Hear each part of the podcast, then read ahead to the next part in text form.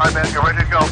Welcome to Race Time Radio. You'll hear from the best in Canadian U.S. racing this week. Grab a cold one and stick around. All right, you're good. They got a car in the wall in three. The starter tower has signal. We're ready to roll. It's Race Time Radio, and it starts right now. Here's your host, Joe Chisholm. All right, buddy, you're the safe one. Keep her in one piece. And good evening, one and all. all live tonight on Racetime Radio. So, so glad you could tune in tonight. Uh, all live on Sirius XM channel 167 Canada Talks. And of course, on Rev TV Canada every Tuesday from 4 to 6 p.m. Eastern Time. Right nationally, right across Canada on Rev TV Canada. Are you enjoying the free look in? Of course, Rev TV Canada is uh, Freeview right till the end of the month. So, anybody with a television, if you haven't checked out Rev TV Canada yet, you're going to want to do so. And trust me when I say you're a short track fan, you are absolutely going to love Rev TV Canada. And it's available to you on all the main providers right across Canada, including Cogeco, just added a little bit ago. Uh, so, welcome to all of you viewers as well on the Performance Motorsport Network.com uh, down in the U.S. side of things, playing race time radio a couple times a week uh, to all of our listeners down that way. Let me tell you who we got coming on the show tonight. First, we haven't got Junior here tonight. He was at Peterborough yesterday. He did himself a little bit of a crash right in the grandstand. He was spotting for the 46 of Lane Zardo yesterday, and uh, I guess his feet got hung up in a blanket uh, by you know someone sitting there with a blanket, and uh, consequently, Junior got his feet all tied up, got his head out ahead of his feet, and uh, consequently went down. And uh, he's a big boy, so trust me when I say uh, he is wounded. So he is okay, but uh, he's definitely got himself a real, real, real sore shoulder, and uh, won't be allowed to come into the studio tonight he's uh, just a little banged up and he's going to have to heal up. But uh, our thoughts are with him. And uh, Junior, you get healed up. I know you're going to heal up nice and quick. You got lots to do at two speed there. Uh, let me tell you who got coming on the show tonight. Have we got a barn burner lined up for you? The 54 of Danny Benedict started the season out with an APC win. Celebrated it right here on Racetime Radio with all of us. And Danny Benedict ended the season with another victory. He did it just yesterday at the 30th annual Autumn Colors Classic weekend. Danny Benedict, the 54, goes to Victory Lane in the Electric City 167. Uh, and it was Danny that went to Victory Lane. He's going to join us right off the top of the show.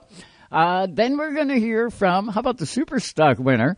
Uh, they got a tradition at the Autumn Colors Classic weekend with the Thundercar guys back in the day, now moved into Superstock. Uh, it's a crown that they made up, and it was the guys that raced the race uh, that thought, hey, we're going to come up with our own little stick on this. They made a crown, and it's been being circulated every year. The winner of that race at Autumn Colors picks himself up the crown. They get it for the year, and getting the crown this year was Miles Tyson. He's never been on Racetime Radio. He drives the number 49 Superstock. He's going to join us tonight here in our number one, and we're looking forward to meeting uh, Miles and uh, getting his take on uh, the race that happened just yesterday at Peterborough Speedway. Of course, it was rained out, right? Uh, what a week ago, so all the feature events went yesterday at Peterborough Speedway, and uh, man, it was a great day. I watched it on G-Force, and uh, good day for all the competitors. Looked like a real good grandstand, and uh, it was a good day on all accounts. And they got all the features in. Uh, so the 30th annual Autumn Colors Classic Weekend officially in the record books. After Miles, we're going to hear from a guy that went to Victory Lane last week. It was the Ontario Sportsman Series. Oh, the Ontario Modified Series, not Sportsman, the Ontario Modified Series. And Ricky Warnes goes to Victory Lane in the 90 car. You got to know, Rick has never won a feature. Not until last week. He won his first feature ever in his career, and his career spans back 42 years. So it just goes to prove uh, if you're one of those drivers or support team or uh, you, you, know one of those teams that have always been out on that racetrack, always trying to get that victory, and it hasn't come yet, believe me when I say it can happen. And Rick Warnes is going to join the show tonight. He's going to tell you how he did it, and it took him a long time to get there but it, uh, it, it definitely play, paid huge dividends for the 90 car, and Rick's going to join the show. Then we're going to get off to the west coast of Canada, out to Alberta, and we're going to bring in Kelly Admiraal. We know Kelly as the Smokehouse number eight, right? The pro late model guy. Well, he wasn't in a pro late model last weekend. He was in an RS1 Cup Series car.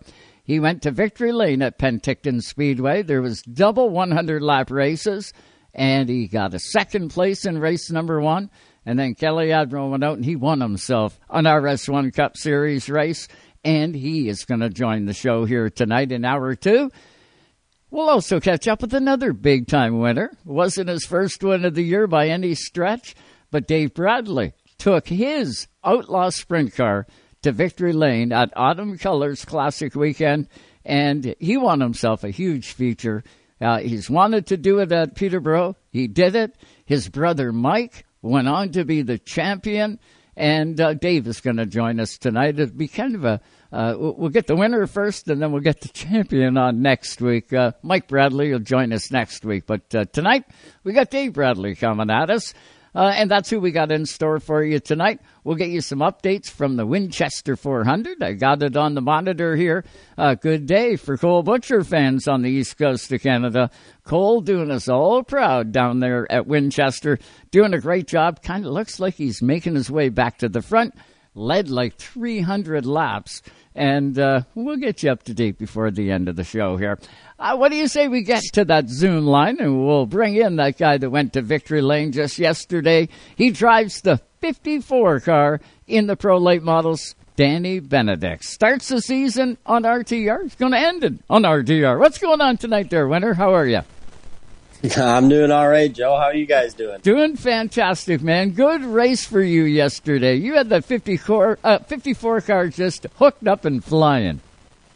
Yeah, it was definitely uh, one of the best cars I've ever had at Peterborough. Uh, the McCall guys really helped me out uh, getting ready for the race, and uh, my dad and uh, Graham Annis from GTA Fabrication they went hard to work after Delaware we had quite a bit of work to do after after the little incident there, but uh, you know, we thought about, well, are we going to go or are we not going to go? And then kind of a couple days later, you know, as most racers do, they decide, no, I, I want to race. So yeah, let's put this thing back together. So uh, a lot of work went into it, and uh, man, it was well worth it. I would say paid dividends to get out in the shop and get that baby ready to go. It wouldn't look good sitting in the shop all wrecked for the winter anyway. Uh, you'd be trying stuff and putting it all back together, going, God, I wish there was a way we could test this. But uh, hey, that test is now done in Victory Lane. Uh, that that was quite a race yesterday.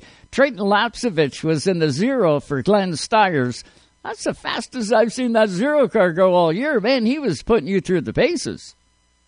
Yeah, absolutely. Uh, Trayton's a phenomenal race car driver. I've always said that since uh, since day one. So uh, didn't know exactly what he had for us. You know, he was kind of stalking us at the the first half of the race there, and didn't know, you know, is he just not turning on yet or what's going on? Then he was able to get by me on a restart, and I thought, you know, maybe maybe this will be his go time. We'll see what he's got. And we were able to get back to him and, uh, roughed him up a little bit. Uh, first time I'm going to say was an accident because I didn't, ex- I, I kind of hopped on the throttle a little bit quicker than he did and got into him a bit. But, uh, no, we had some really good side by side racing. Uh, I got back past him. He crossed me over. Uh, and then I managed to snake my way back by him, but it was definitely a, a great race. He's, he's a great race car driver, and every time we get on the track together, you know, we have a lot of fun, and uh, he's a very respectable young man. He uh, was right over in victory lane, shaking my hand right away. So uh, it's a great family, great racing family, and uh, happy happy we were able to uh, come out on top. Well, you guys definitely put on a show, no doubt about it. Danny, 167 laps at Peterborough Speedway, that D-shaped third mile speedway. Uh, looks like a lot of fun. But is it a lot of fun behind the wheel on that speedway, or does it sort of send you for fits? 167 laps is the distance. Oh, absolutely, yeah. That uh, that track's definitely always been the hardest to get around. It's the hardest on your body because you know you always feel like you're constantly turning and you know, you're getting from end to end so quick that, uh, you know, it definitely takes its toll. And, uh, even my buddy, uh, Johnny Morrison, who ran the super stock race, he's pretty sore today. He's, he's in my basement right now, kind of curled up, relaxing. But, uh, yeah, no, it, it definitely takes a toll on you. Uh, we, we always make sure, you know, we got the headrest just right and everything else. So, uh, yeah, luckily that car was good enough yesterday. I think I could have done another 150 laps and been all right. But, yeah, definitely it takes its toll on you, that's for sure. Well, you did look fresh as a daisy when you got out. Kind of reminded me a lot of Matt Perdigo, right? Perdigo used to go run 200 laps. He'd jump onto the race car and look like uh, uh, he just ran a heat race. He could go do it again. That's kind of what you looked like yesterday, Dan. Is it the adrenaline, or uh, you, you, know, you just felt good? You could have ran. Uh, temperatures were a little cool too, so that probably helped inside the car. Oh yeah, yeah, kind of all the above. I think um, definitely the cooler temperatures helped. You know, a 35 degree day at Peterborough wouldn't have been so much fun, but uh, you know, and I think a lot of it also was adrenaline. Um, as I kind of said in Victory Lane, there, I've been going to that race since I was basically old enough to walk. Uh, we grew up kind of 20 minutes south of Peterborough, so my dad used to take me all the time, and uh, you know that race it really means a lot to me and my whole family and a lot of my crew that grew up around there too. So uh, you know, to win that race and, and end up in victory lane, it was, uh, definitely one of the, one of the best feelings I've ever had inside of a race car. Did you have to save a lot? I know Trayton was there. The 79 a Horner early on was right up there.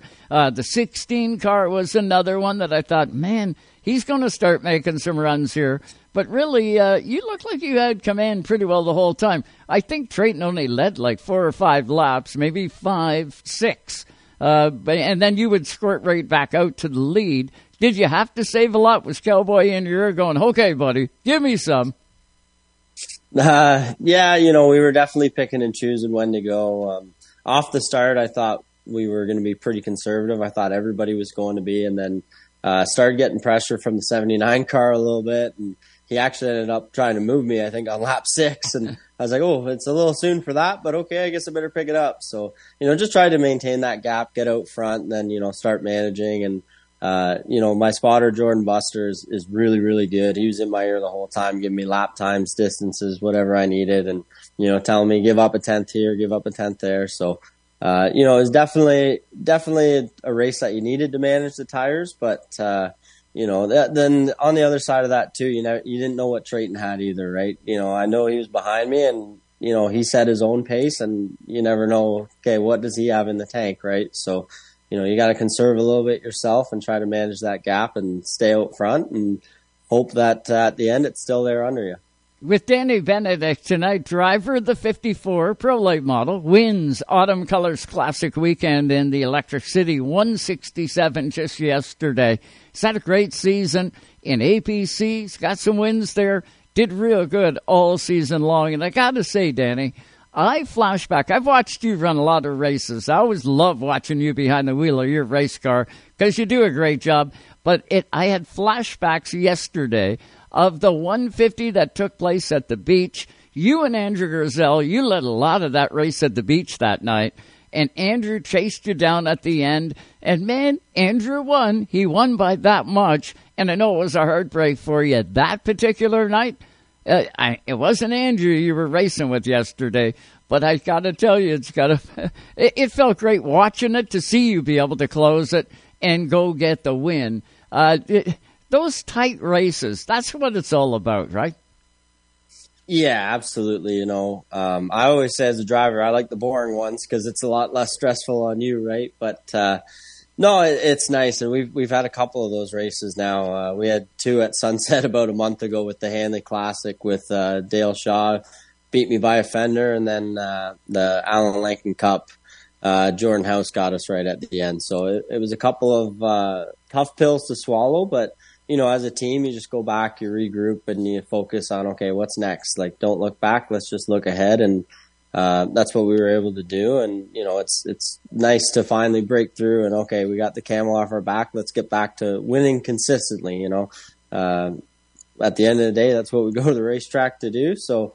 Um, it's always a good feeling when you finally get that monkey off your back. Well, you got the right formula, kiddo. Uh, always great to see. Let's have a look at the whole season now. You got to give us a score. How did Danny Benedict score the 54 for 2023? Because you did have a great year.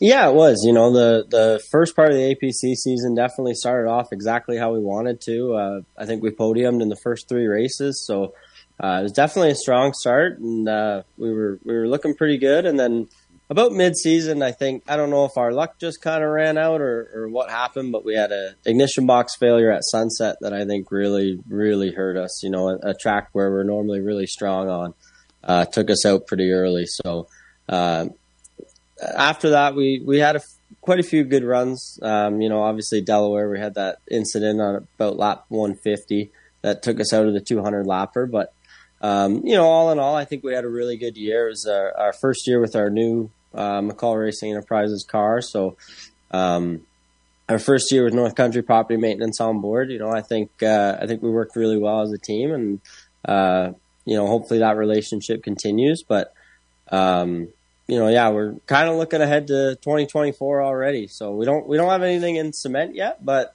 uh, we got some stuff that we're talking about that hopefully we can release pretty soon is that it for you now for 2023? Have you got your eye on any races down south? Because I know you just love to keep going. Uh, have you got anything else, or is that it? You guys gonna get together in the shop and start taking the 54 apart and rebuilding?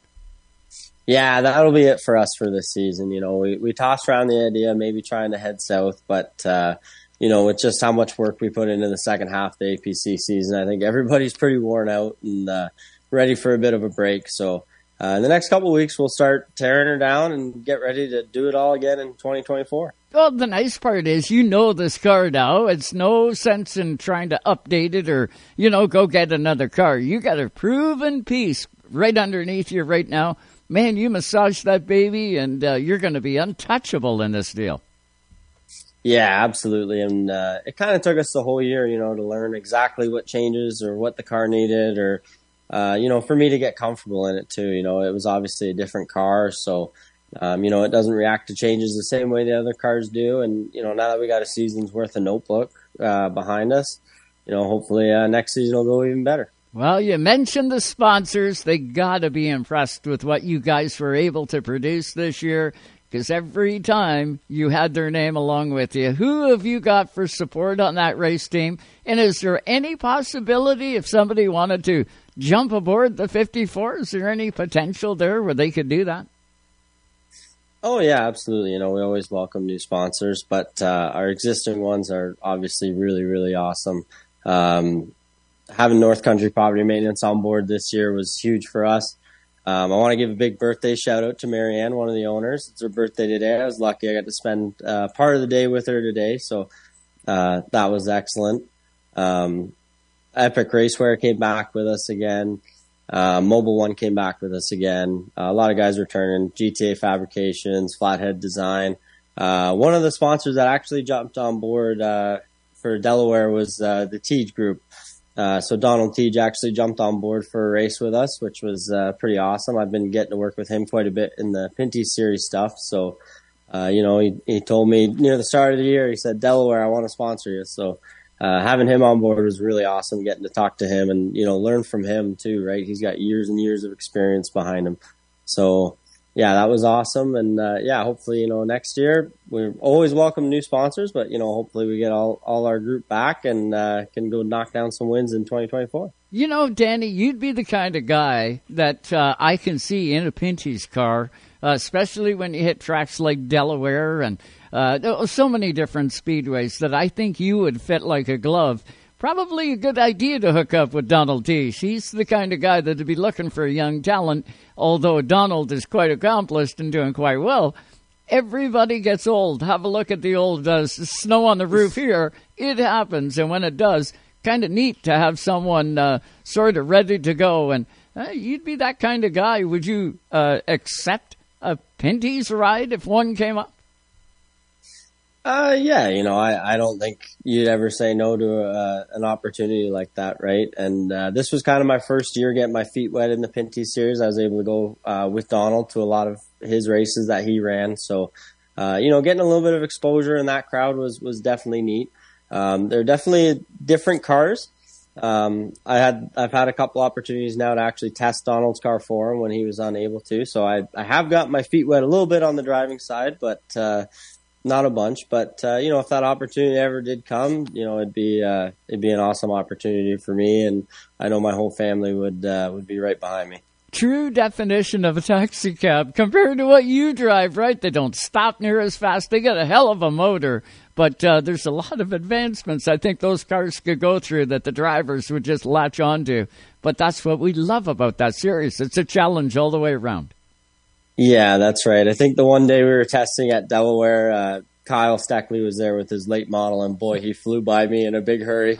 so uh, they're definitely different cars. You know, they're not they're not the same feeling as a late model, that's for sure. But uh, definitely a, a, neat car and, and, a good series, and it's nice to see them grow in that series again too. You know, they had a couple years where it was a little uh, little shaky on some of the car counts, but uh, nice to see that car count coming back and uh, some of the young talent that's coming into that series too. It's it's hopefully going to keep progressing and keep getting bigger. Well, you get guys like Doug Gonder flying the ship up top. He's bound to make a difference. Too bad we got Tony Spiteri on the sidelines now because that was a forward progress, but. Uh, I digress. Hey, any final question for you, bud, and then I'll let you go get back to the party. But uh, any iRacing for you? How are you going to stay sharp in the off season? Can if I was on iRacing, can I go up against Danny Benedict?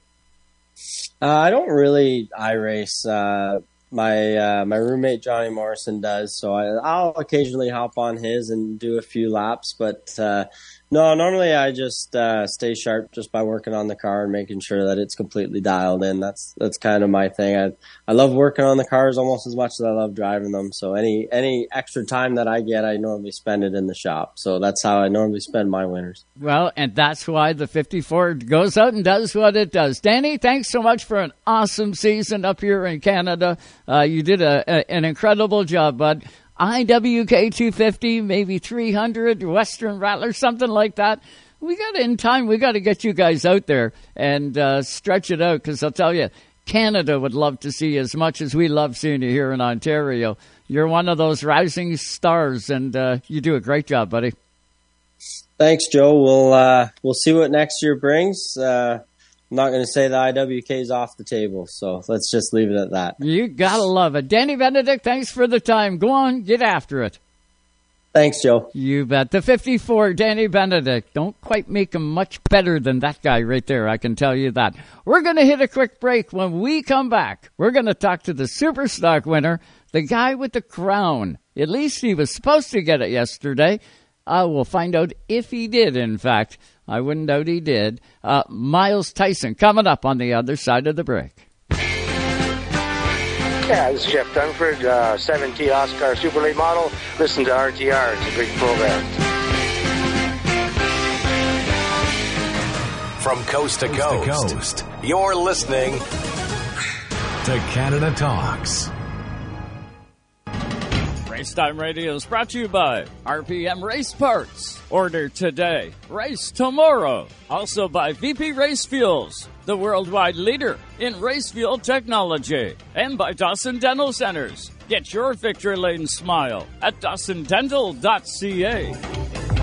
It's time to get back to the racetracks. For over 30 years, Quick Quick Fire Starters have fueled the sport on and off the track making lighting your campfire as easy as one, two, three. There's no need for kindling or paper. Just pop your quick, quick fire starter in the pit, add your wood, and presto, you're a pro. Quick Quick Fire Starters. No harmful chemicals and guaranteed to light your fire every time. Quick Quick Fire Starters, the world's best fire starter.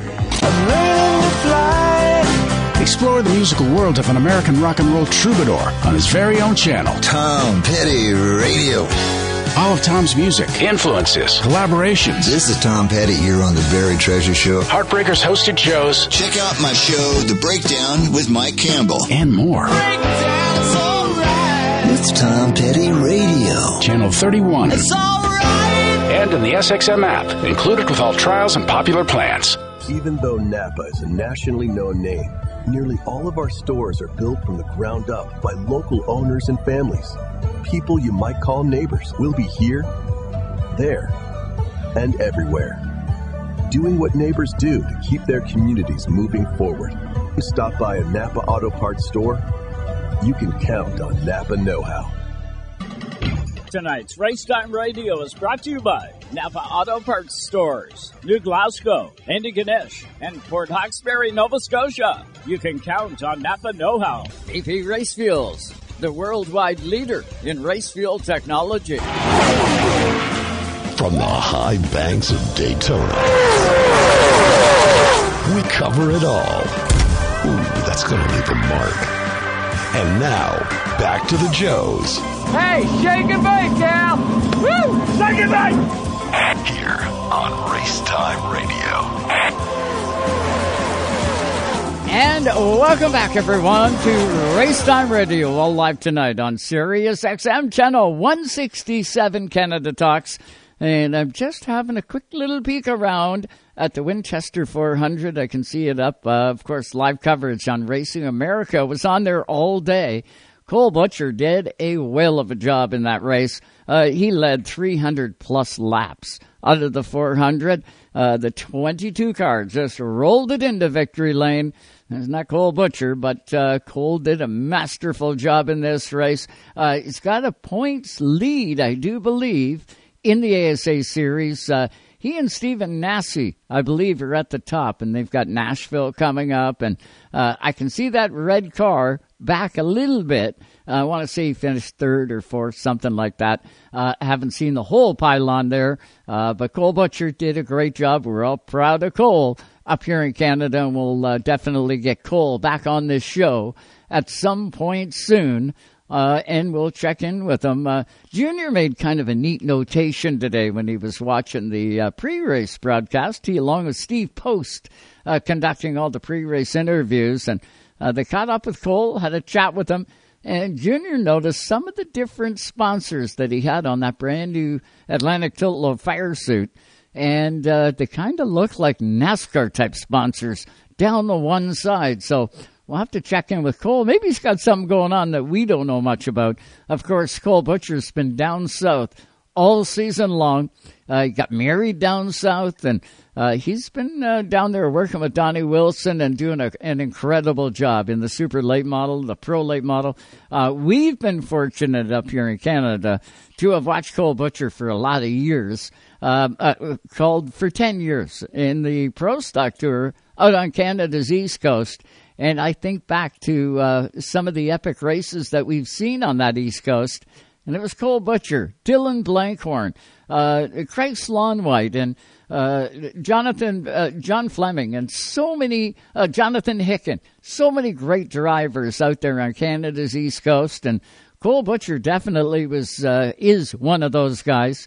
Uh, that's down south now and uh, cutting, cutting a, a, new road. And the guys today were real high on the broadcast, talking about Cole Butcher, uh, that he was that driver. He was an accomplished guy, and uh, a, a kind of smirked here because uh, we knew that, uh, and we've been following Cole for a long time uh, in his career on the East Coast. His mom, Ann, and his dad, Darren. they've done an incredible job, along with his brother, of course, Jared Butcher. We've had him on the show. Jared this year went to Victory Lane in the Pro Stock Tour, his first win, and I believe he got three of them this year. So the monkey is off Jared's back, and uh, he's doing a really good job up here in Canada. Of course, Cole's brother, and uh, we'll, we'll catch up with him in due time and get him back on the show, and we'll find out what's next for Cole Butcher down south. Uh, I think he's got some big stuff on the horizon. Uh, and it was Junior that picked that out today watching the pre race. So uh, we'll catch up with them, I can guarantee it. We're waiting on Miles Tyson. He went to Victory Lane in the Super Stocks at Peterborough Speedway did a great job behind the wheel of the 49 car. Uh, so many hungry dogs in that one, and the 49 car really did a good job staying out front and getting the victory at Peterborough. It was a beautiful day yesterday. Uh, mix of sun and cloud, cool temperatures. You could see uh, any of the fans. The sun was sort of behind them, so of course the fans are sitting in the shade, and they were dressed up with the hats and the the heavy coats and stuff like that. But guys down on pit road, uh, you can see short sleeves down there. They were in the sun, so typical fall day up here in Ontario. And uh, it, the the races went off uh, like real, real good just yesterday, and uh, I can check the Zoom line out, and lo and behold, we got the winner of the Super Stock race, the number forty nine. We got him, Miles Tyson. What's going on tonight, there, Miles? How you doing, buddy? Have we got you, Miles? How are you doing? Ah, there you go. You got your audio connected now. I seen it come up on the Yeah. screen. How you doing, buddy? Good, you? Not bad at all. Man, you took that 49 to victory lane yesterday at Peterborough. It's got to feel good uh, to get that win under your belt. Yeah, no, for sure. Um, I've been trying to win that race for quite a few years since 2015 when I started racing there in mini stocks. And, uh, honestly, it was quite nice to finally get that one out of the way. And, uh, to be able to do it in the super stock, I think is pretty, uh, impressive. You know, I seen Gord Shepard out there. They they were calling him Todd Davenport for a while. That's Todd's car, but uh, had Gordy Shepard behind the wheel early in the race. It looked like he was going to be the man to beat. But uh, Miles, you started coming on, and uh, you got him. You got him uh, about halfway through the race. You set sail, and man, that car looked great. Yeah, I know. Uh, it took about 10 laps or 12 laps for the car to finally come in. And when it did, it was like a switch. And, uh, ended up passing Marley. And then I didn't really think I was going to be able to catch Gord. And then we caught the lap traffic there a little bit. And, uh, I ended up closing in on him and I seen a chance that I could have there to try and get to the inside of him. And I kind of got into him a little bit going into three there and roughed him up a little bit and didn't really mean to, but stuff happens, I guess. And, uh, I just didn't look back from there and tried to get away from him. How about the job Marley did too? She really needs to be commended in that 21 car. Man, she did an outstanding job. I had never noticed her before until yesterday, and man, she stood out like a sore thumb. She's the real deal. Yeah, um, I ran uh, Peterborough this season. Uh, I ran their full season of nine races up there, and I raced against her every weekend. And uh, yeah, no, she's a very competitive racer. She's really good behind the wheel and makes smart moves and stuff. Um, she's always there at the end, and she knows how to win, and she's always a good competitor. No, good deal. So uh, let's go back to yesterday's race. You've rolled off. Where did, where was it? Fourth or fifth? Uh, fifth. Fifth. I was supposed to start seventh, but two cars never showed up, so I gained two spots. Right. So you take the spots. Away you go. You start the race. You got 50 laps ahead of you. Uh, you don't normally run 50 laps at Peterborough Speedway in a normal feature. How did you prepare for this one, and did you set it up so that the car would come in a little bit later? Um, yeah, we set it up so the car would come in a little bit later, just so I didn't end up running out of tire by the end. And uh, kind of once I got the lead there, I was kind of just saving my tires a little bit just in case we had a caution with 15 or 20 laps to go, and just so I had something left for the end if I needed it. And uh, honestly, it kind of all paid off because I still had a little bit left by the end of the race there, but it was still uh, it was still an nail biter the last three laps when we had the green white checkered. Oh yeah, yeah, it definitely was a lot of really good hungry dogs in this one that all wanted that bone that you ended up with at Peterborough Speedway. Autumn Colors Classic is really one of the ones that uh, I don't think there's a driver anywhere in Ontario that doesn't circle that one on the calendar saying, I got to get one of those leaves. And, uh, buddy, you did it. Uh, what did it feel like to finally get that one that you've been chasing? Um, honestly, it, it felt good. Yeah. Um, winning the championship there this year was, I think, it was more emotional. There was a few times when uh, I didn't think I was going to be able to be, get it done just from having a couple DNFs and one bad finish and stuff. But uh, just kind of trying to keep my head clear and just go out there and try and get consistent finishes is kind of what got me that. But yeah, uh, winning the colors is definitely one of the biggest races you could probably win at the end of the year. Um, like my car builder, uh, Sean McGorder said from Streamline, he said that it's going to be something that people are going to talk for or talk about the whole entire winter and it's going to be something that lives with you for the rest of your life. Oh yeah, nobody can ever take that away. I can guarantee it. And to have the crown, did you get the crown? I had to actually exit the building. There it is. There it is. You got it. So it fit, right? Yep. Yep. It fit. Yeah. Too funny. If it fit Todd Davenport's head, man, it's got to fit anybody. He's got a big noodle. Yeah. Too funny. Too funny. Uh, so, where do you call home? Are you right from Peterborough, or where's home? No, I live in uh, Stouffville. Oh, in Stouffville. So you got a little bit yeah. of a jaunt to the Speedway. Uh, tell us about your crew. Who have you got on your crew? Um, just me and my dad. My uh, my dad works on the car through the week, and he gets it ready for the weekend so we can go racing. Um, really, if it wasn't for him, none of this would kind of honestly be possible because I don't really have the time with working and stuff to work on it through the week. Um, Sean McGorder for building it. He uh, definitely builds one fast car.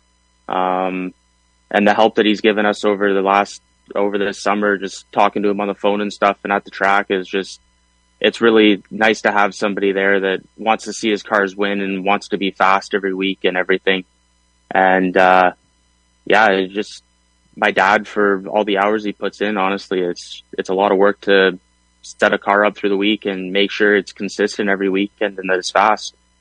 Especially when you're not the guy driving it, right? So you got to depend on the driver to give you the input that you need to make the car go. And, uh, you know, if he does the wrong adjustment, you're going to be the guy feeling it, I guess. How about sponsorship on that 49 car? It, it's a beautiful looking car.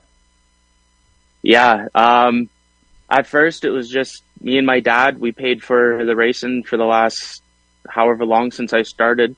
I've been racing since I was seven.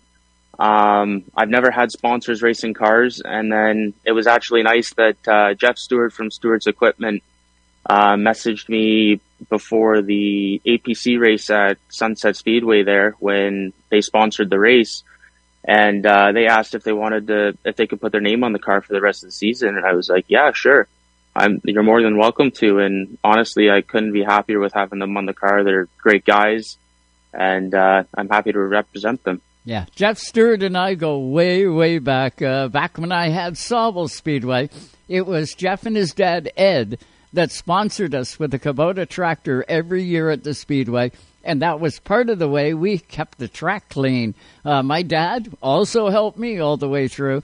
He would sweep it, and then I'd go along with the vacuum and pick it all up. But uh, yeah, Jeff Stewart, you couldn't hook up with a better guy, better company. Uh, he's not just a little area rep. Man, he sells all the way across the country. Uh, Jeff Stewart's uh, the real deal. He was a Kubota guy forever at Flamborough Speedway and an all star uh, you could always count on Jeff Stewart to put on a show. Uh, he always did a great job with it. So, uh, quick, quick fire starter super stocks is that in the cards for you next year? If that's the uh, if that's comes to light again, I wouldn't doubt that it will. Is that the kind of uh, thing you're going to head for, and maybe trying championship in that baby?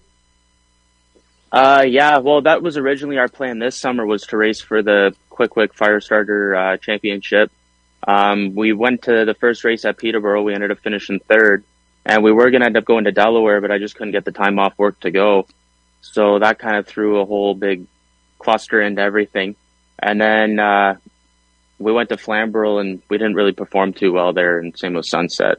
But um, yeah, I, I the plan is next year is to do the five races if they're if the series is there, and then uh, possibly go run for a championship at Sunset full time next year as well. Oh, cool. That's good. Good for you. Uh, do, do, you anticipate one day, Tyson? Oh, Tyson, your last name, Miles. Do you anticipate one day to be jumping into like an APC car and advancing up into a pro late model, or are you quite happy running the super stock?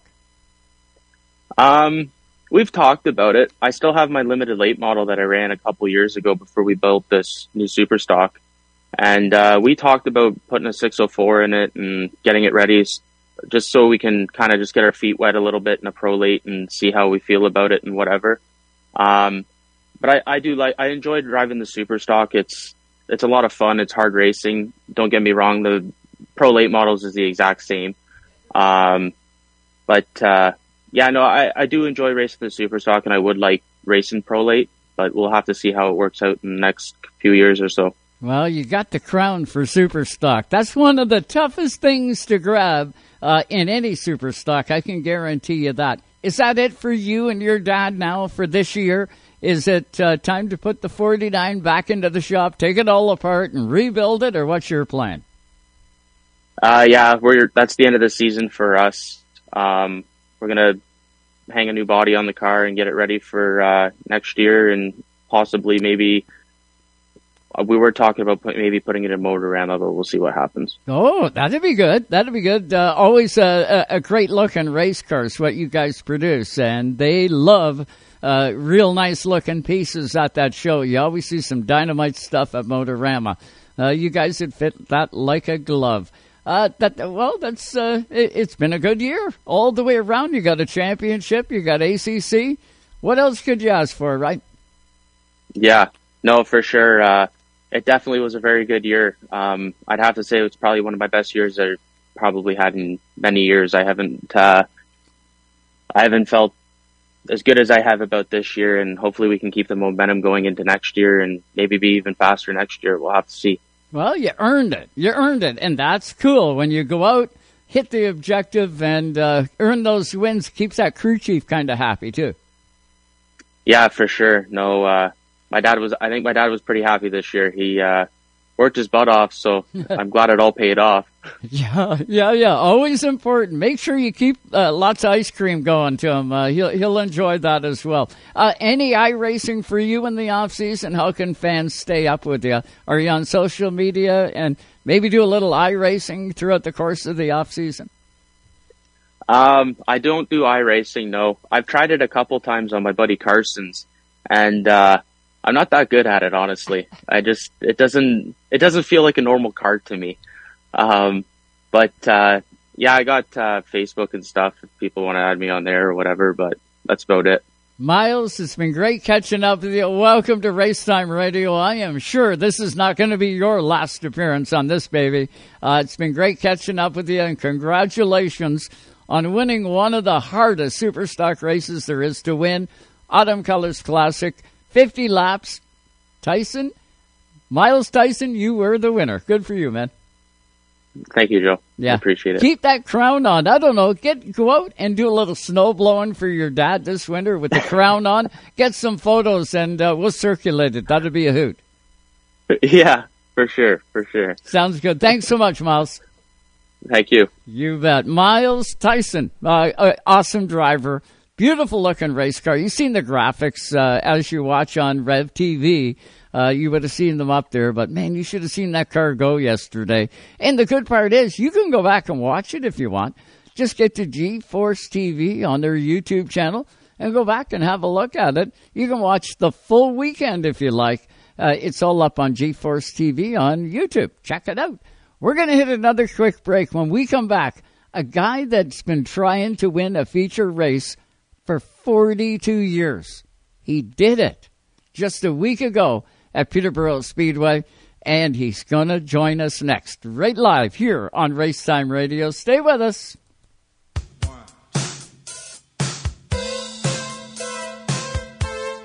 Hi, this is Brian Mercer, driver of the number 81 Science Flooring late model, listening to Racetime Radio.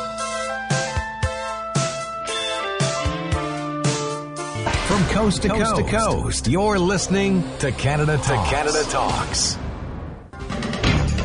Tonight's Racetime Radio is brought to you by Leaf Racewear. Fuel your passion and confidence at leafracewear.com. We're an essential part of any team. And by Canadian Tire Motorsport Park. Canada's biggest sports car racing weekends of the year. For tickets and details, get to Canadian Tire Motorsport Motorsportpark.com. The SXM app is your one-stop destination for everything you love. Uh, things keep getting bigger and bigger for these two. Everything you missed. You two were so funny together on the Oscars the other night. And exclusive podcasts, video, and on-demand access to your favorite stations. Hear your favorite team from the car, from your home, or on the go. Walks in, put it between his legs, shoots it, score!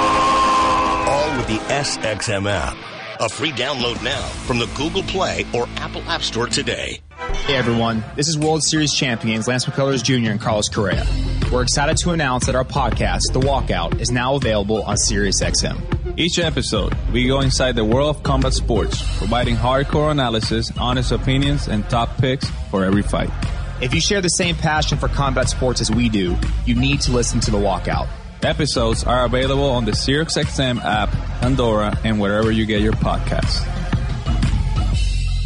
Rev TV, your motorsports and automotive destination. Watch live races from around the world and right here at home, from two wheels to four and so much more. Rev TV is your source for motorsports. Rev TV features exclusive race series, up-to-date news coverage, documentaries, how-to programs, and adrenaline-filled lifestyle programs 24-7. Go green with Rev TV. Contact your TV provider to order. Tonight's Racetime Radio is fueled by VP Race Fuels, the worldwide leader in race fuel technology. It's time to get back to the racetracks. For over 30 years, Quick Quick Fire Starters have fueled this sport on and off the track, making lighting your campfire as easy as one, two, three. There's no need for kindling or paper. Just pop your Quick Quick Fire Starter in the pit, add your wood, and presto, you're a pro. Quick Quick Fire Starters. No harmful chemicals and guaranteed to light your fire every time. Quick Quick Fire Starters, the world's best fire starter.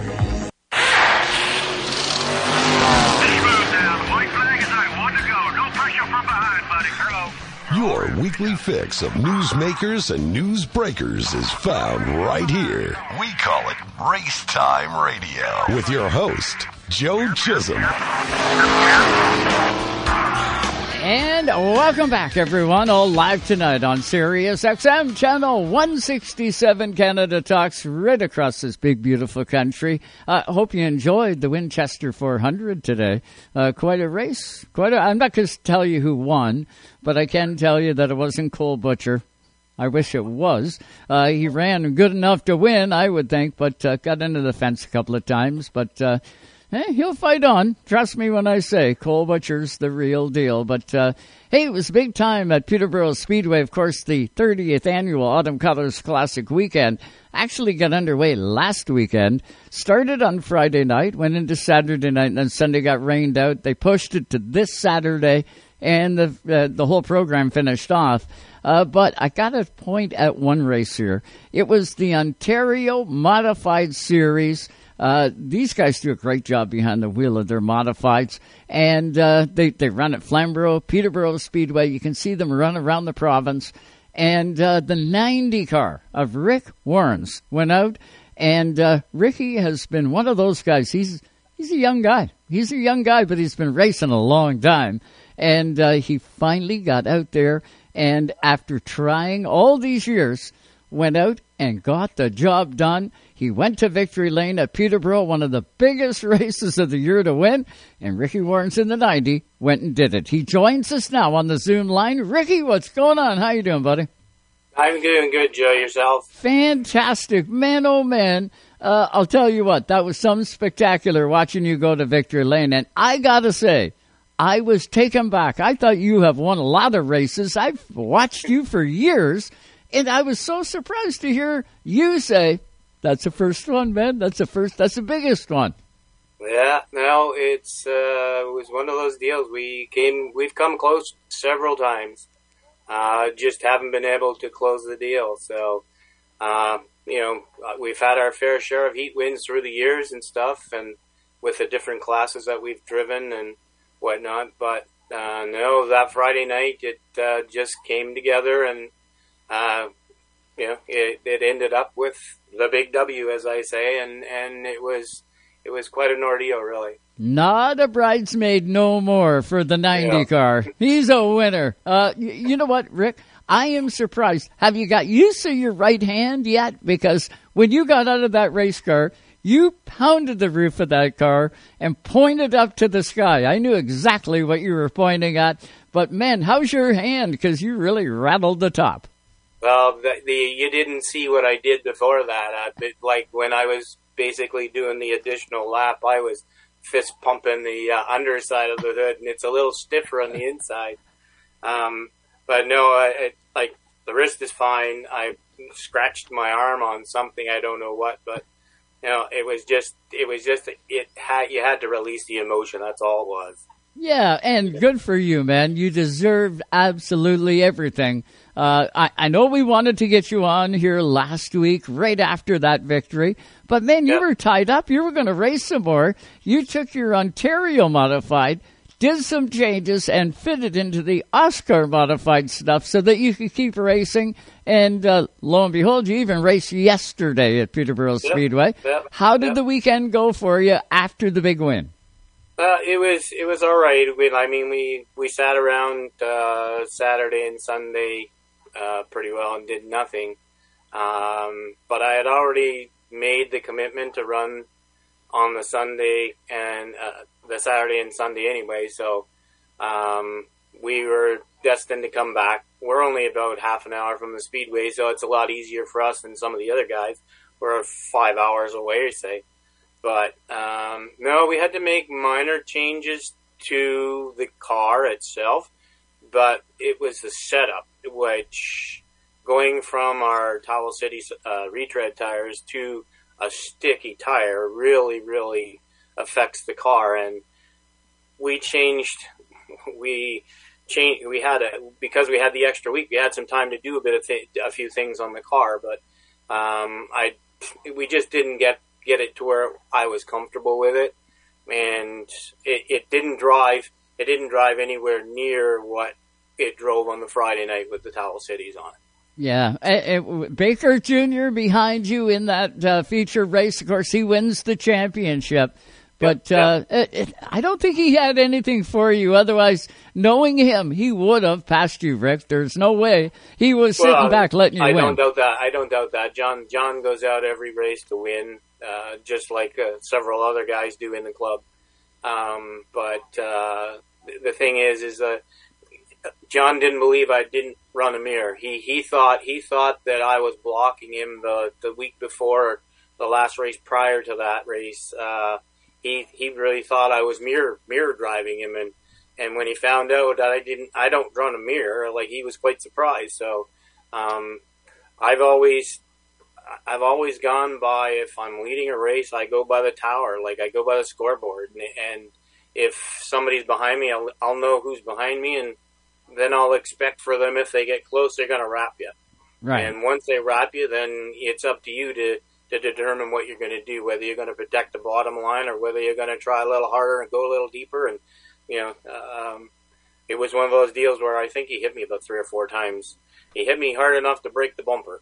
Yeah. Um, like we figured, we found that out after the race, but it, it was easy enough to fix. So that was done on the on the Saturday. Uh, but uh, no, I, it was when I knew he was there. Then it was concentrating on hitting the marks, and I think towards the end of the race, I started pulling away a bit. So I, I gapped him a bit, but I think I was running better than him in one and two. Uh, three and four, he seemed to gather me in uh, about mid corner. So, um, but all in all, I mean, he, he ran me clean, and I, I would expect him to because I, I do that with everybody I run against. And uh, you know, as I say, it's it was a good race, and I was fortunate to come out on the end of it with the win. Yeah, and uh, you earned it. You earned it all the way through. Now with the monkey off your back, Rick, what do you do for 2024? Are you getting prepared again to go for another season? Do you set the sights a little higher? Uh, uh, how do you target it? Seeing, seeing is is I pretty well run, you know, take care of the series that we run, the Ontario Modified Racing or Modifieds Racing Series. Um, we'll get through our banquet on November the 18th 1st. Mm-hmm. and then uh, after that, then uh, I guess my son and I'll sit down and we'll have to go through what exactly we're going to do. Um, the car that he ran for last year, uh, previous year, was my old car, and it got bent, and we've had it in the shop. It's been straightened, so there's that to put back together. The car that I, I currently drive is the car that I bought for Florida. Uh, I bought the car out of Ohio, um, and it took us the two two I guess the two times we went to Florida and came back. Um, it took us this long to get the car where I was comfortable with it. Wow. Um, so now that I'm comfortable with it, we've made some changes for the for the show on on this previous Saturday. Right. And uh, now we've we, we we made sure that we made notes of everything that we changed, so I can put the car back to where it is to, to where it was, and then we'll go from there. But the motor's got to come out of it. It, it. It's it's got an oil leak somewhere. We could never figure it out, so that's got to be taken care of, and then you know go from there and probably replace a few body panels and go through the whole car. Oh yeah, the off season. Uh, you know, that is, sometimes it's kind of cool when it comes up because you get a chance to address all the stuff that you couldn't get to uh, throughout the course of the year. Sponsorship on the ninety. Who have you got on there? Um, I basically had the sponsors from the series on my car. There was Gen Gen Three Electrical. Uh, Tina and Brad have been really good uh, for several years now. They've provided uh, sponsorship for the series. Uh, Bork Bork Transmission and Newmarket, uh, Ian and John, uh, they've been with us from day one. Um, who else we got? We got uh, TNT Performance, which is Tom Kazilla. He, he, he Alex Kazilla, of course, uh, previous championship from 2022. Um, the All or Nothing Brewhouse, we've had them for a couple of years. Um, Oh, awesome racewear, of course. Uh, they came on board this year and, and provided sponsorship with our uh, pit uh, crew uniform for for our series officials, and uh, we were really happy with the job that they did on the shirts. Um, so we look forward to uh, you know continuing that with them. Um, there's probably some that I'm missing. Uh, Jim Clark from Clark Communications, he does all our press releases. And, he does a great uh, job with his write ups, doesn't he? Jimmy does yeah, phenomenal. Yeah. Yep. Yeah, and he's he's he's the one that provided the picture that I sent to you for the for the thing tonight. Um, I can't think of who who else, but there's probably somebody I'm forgetting. That's okay, Rick. We plan on getting you on here a lot more often as we do the other competitors. Uh, Racetime Radio hasn't done a real good job promoting the series you guys operate, uh, but we're going to fix that. We're going to get you on more often and try and stay up with you as we try and do with everything across this country. Uh, we genuinely appreciate it. And uh, uh, so you'll be hard at work then building the schedule for 2024 for the series do you expect to have pretty close to the same schedule? Do you plan on expanding it out at all? No, uh, we've been customarily just the two speedways. Uh, Peterborough is more of our home track since uh, we all, the majority of our group, I guess, came from Mosport. Mm-hmm. Uh, when that closed down, JP gave us a place to race, and ever since then, we've had a very, very uh, stable relationship with Peterborough and the staff we know everybody now, so it's it's like it's, it's like you're joining you're joining the Peterborough crew, right? Mm-hmm. Um, John and uh, Frank Caselli at Flamborough have uh, been really good to us and given us two races every year. Um, this year they were they hosted the uh, Bill Pickford Memorial, mm-hmm. um, and next year we'll go back to Peterborough for and have the memorial race there. So we usually end up with um, eight races is where we usually sit. So you know, I mean, it gives the guys a chance to to to to, to spend some time with family and stuff, and uh, it doesn't tie everybody down. And Yeah. the traveling, you know, we try to keep it so that the guys don't have to travel a lot. Awesome. Yeah, you do a great job, buddy. I got to thank you so much. I got to throw it back to Toronto and do a news update, but uh, got to thank you for coming on. We surely appreciate it. Congratulations on the win, brother. I know many more are coming. Thank you very much, Joe, and, and, and continue doing what you're doing, buddy. I mean, you know, like this is this is what keeps people informed, and you know, you do a bang up job, and uh, give uh, Junior my best and a speedy recovery on the tumble that he took. Um, hope he's doing okay and, and resting well. You want to believe it. Ricky Warnes, driver of the 90, Victory Lane. We'll be back in a moment. Back to you in Toronto. Get us up to date. You're listening to Canada Talks on Sirius XM, Channel 167. Tonight's Racetime Radio is brought to you by Leaf Racewear. Fuel your passion and confidence at leafracewear.com. We're an essential part of any team. And by Canadian Tire Motorsport Park, Canada's biggest sports car racing weekends of the year. For tickets and details, get to Canadian Tire Motorsportpark.com. When you think NASCAR, when you think NASCAR, think Sirius XM NASCAR Radio. This may be the most important thing that's ever happened. You're damn right, baby. The races. The Daytona 500 win. I love that we have playoff racing now. The talk shows. We'd love for you guys to participate as well. The unprecedented access. Well, I'm here at the red carpet with the fans. Sirius XM NASCAR Radio, Channel 90. Chastain did a video game move. Also streaming on the SXM app. I think they're happy down here. We're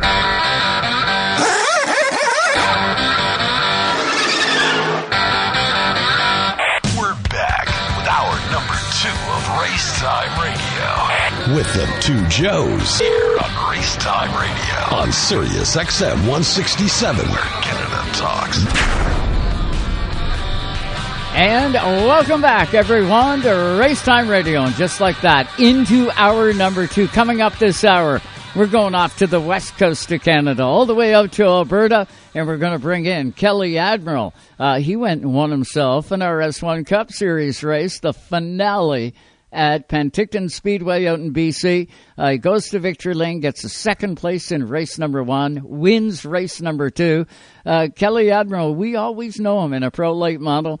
Uh, not so. Last weekend in an RS1 Cup Series car. So we got him coming up in this hour, along with, how about Dave Bradley? A lot of, well, fans right across Canada know Dave Bradley from the TSN broadcast of the NASCAR Pinty Series. But did you know that Dave Bradley is also an accomplished race car driver himself? He has an outlaw midget. He and his brother Mike, the two of them, work awfully hard on these two midgets. And when Dave Bradley has got time, and he hasn't got a lot of time in his schedule, he's a busy morning man in the city of Toronto. That's why you know the name Dave Bradley. Uh, he does a great job on air.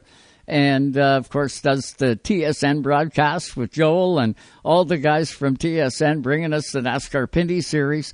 And then when he does have time, he and his brother Mike go racing. And it's the Outlaw Midget cars. And uh, Dave Bradley was at Autumn Colors Classic weekend and won himself the feature event. Didn't it wasn't an easy job by any stretch.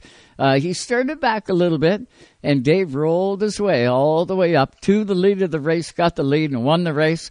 Uh, his brother Mike, I believe, finished fourth in that race, but ended up winning the war. He won the championship.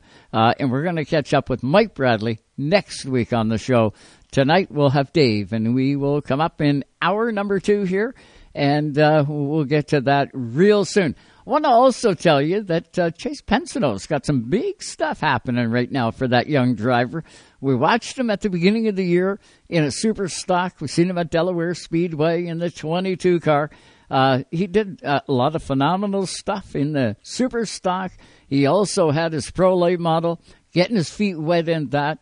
Well, man, did that kid do a job this year. Uh, he went right after it, and uh, he had a good, successful year. Uh, of course, Pensado, the name we all know well here in Canada. And uh, Chase has got some news, I believe. Uh, at least uh, we're going to grab him next week and see if we can ring him out a bit and find out what's going on in Chase Pensado world. What do you think? I think that's a great idea. Uh, also, next Saturday, Flamborough Speedway has been dark now since uh. Uh, well, it's not going to be dark next weekend. How about the big enduro? That is the season finale at Flamborough Speedway. Uh, it is a big enduro, so if you've got an enduro car, head for Flamborough Speedway next Saturday. Uh, I'd check in with uh, Gary Calling and the guys at Flamborough and get all the uh, logistical stuff figured out. Uh, but there is one final race, and that is the Enduro at Flamborough Speedway. Uh, check it out. All the information will be on their site. Um, but it doesn't hurt to give John a call or Gary calling and get all the information that you need to know uh, when it comes time for Flamborough Speedway and the Enduro race. Uh, uh it's going to be a lot of fun, you can guarantee that. And it is truly the last race in Canada that I know of. Uh, and it'll take place at Flamborough Speedway next weekend. But what do you say we get back to the Zoom line and let's welcome in the driver from uh, Alberta. Uh, we know him in the Smokehouse number eight, Kelly Admiraal. We know him in a Pro Late model. Uh, and I was surprised to see his name flash up in the RS1 Cup Series. And it didn't just flash up, flashes up as a winner. How about that? He joins us on the Zoom line right now. What's going on there, Kelly? How are you? Hey, I'm doing great. Thanks so much for, for having me on. Yeah. So what's what's the deal? I see you in a pro late model all the time. That uh, whiskey smoke Hey, You can't. Uh, there, there's no denying. I know that car and all of a sudden I see you pop up in RS1. That's cool. How did that go? Yeah, yeah, absolutely. Um, yeah, typically in the in the late model, you know, running my own car, um, opportunity came up to uh, to run the RS1 series, and it's a series I've been interested in. Um, you know, I've been watching it fairly closely. Um, so once the opportunity came up, had to jump on it. Um, you know, I love late model racing, but I just love racing in general. So, you know, if I can hop behind the wheel of a car, I'd love to. And, you know, the Avion, uh, guys, you know, put on a great show and they have such a great program there. Um, so yeah, yeah, got, uh, got to get out there, do a couple races and have a bit of, bit of success so far. Yeah, I was going to say a second in race number one, you win race number two. Obviously, the car fits you like a glove. What was your impression of an RS1 Cup cars? I know we've been calling the races. Uh, we did last year, pretty well called them all. Uh, I absolutely love those things. They uh, they go, they stop, and they do all of it real fast. Yeah, absolutely. Um, you know, they're uh, kind of a double duty type car where they're built for the road course and the oval, um, but they're still a really you know, a relatively lightweight car, um, which makes them just absolutely fun to drive. And, um, every car that shows up there is set up the exact same, you know, you can't, can't make adjustments to it. And so it really levels the playing field between the drivers. And so, you know, it's, if you're, if you're struggling with the balance of the car and, and getting it to go quick, you know, everyone else is having the exact same problem.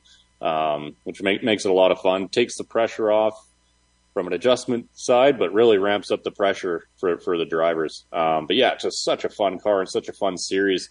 They got so many talented drivers competing um, that just yeah makes it so exciting and so much fun and really high intensity, especially at a racetrack like Penticton. Oh yeah, yeah, yeah. Love that speedway, Kelly. The last time I seen you was at Penticton Speedway. It was the Western Rattler last year. Uh, and since that 300, of course, Trevor and the gang there, Ingo and the, the rest of the boys went to work down in turns uh, one and two and fixed the rumble that was down in there, fixed up that bump. Uh, now, fast forward to last weekend, you jump into an RS1 Cup car. Uh, what was the impression of the Speedway? Was it a big change? Because the last time I believe you were on it, it had that big bump down to one and two. Yeah, um, yeah. So they did that work over the off season, um, and we went down there in the spring for the Rattler that uh, ended up getting rained out there. Um, and in the late model, it was significant. The track was much quicker. You could carry a lot more speed getting into corner one, um, and you didn't have to. Um, there's a lot more options getting into turn one, which made it great. And I was really looking forward to being able to to race it in the in the late model. Unfortunately, weather didn't agree, but in the RS1 Cup car, um, yeah, it just opens up so many more avenues getting into turn one and really keeping the side by side racing real tight. Uh, you know, the, there's no clear advantage to the top or the bottom. You know, it's just who's got the better better handle in race car and who wants it more, um, which is nice. And so, yeah, the the the work they've done to that facility has has been incredible. I think it's really upped the raceability of that track, and yeah, it's a blast. So the stickability, if that's even a word, uh, a RS1 car compared to a pro late model or super late model like you've got in the number eight, uh, the stickability, uh, how about it? Is RS1 more, uh, does it hang on to the track better than what a pro late model does? Because I know it's got lots of jam under the hood too. Yeah, you know the the RS1 car, it's got a lot of jam. Um, the power and weight ratio is about the same, um, but the RS1 is more uh, designed for road course, um, and so with with that being said, you know they it's basically those cars are basically 50-50 um, left left side weight, um, and you know not ha- being completely designed to, to turn left. Um, you know they don't have as much mechanical grip but I tell you, you know what they what they lack in mechanical grip, they definitely make for make up for in just sheer fun factor. Um, the way those cars are set up, they're wicked loose, um, and so they they keep you on your toes the whole time, and just yeah, they're just a blast to drive. You know, I never. Or, uh, I hate driving a race car that's tight, as we say, that, that doesn't want to turn. And these RS1 cars have the opposite problem, which is just an absolute blast. And um, yeah, it really makes the, the, the racing interesting. Yeah, I remember hearing Cameron Hayley say that same sort of statement. He loves a loose race car, and he gets exactly what he wants in an RS1 car because they are loose, uh, and, and that's kind of cool. Lets the driver be the driver and gives you a little more control under your foot and in your hands. Uh, and, and it would have been cool to see you go. I can just imagine what kind of things you would have been saying on the radio had it been your crew sitting on the other end. You'd be yelling out the stuff you want to change when it comes time for pit stops. Uh, but you can't do that in RS1, right? You bring it in, and Al and the whole crew from Avion takes over, and they'll fill it up, and they'll uh, make sure your tires are okay and up. They don't change them. They top it off. And if you want a slight wing adjustment, you can do that does that wing make a difference? Did you make any wing adjustment? Um, in terms of wing angle, I just ran that baby maxed out um, as much angle as I could. Uh, just yeah, with how loose the car is, want to bias um, that aero bit bit off the front, bit more on the on the rear.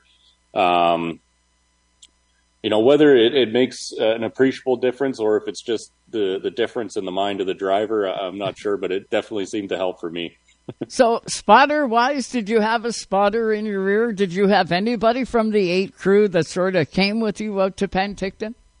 Well, that, that's what was uh, so different about this event is uh, not having my regular guys with me. You know, it was really, uh, really just me down there. Um, and so I had a local, actually the 2023 uh, street stock or super stock champion at uh, Penticton Speedway, uh, Corey McGivern.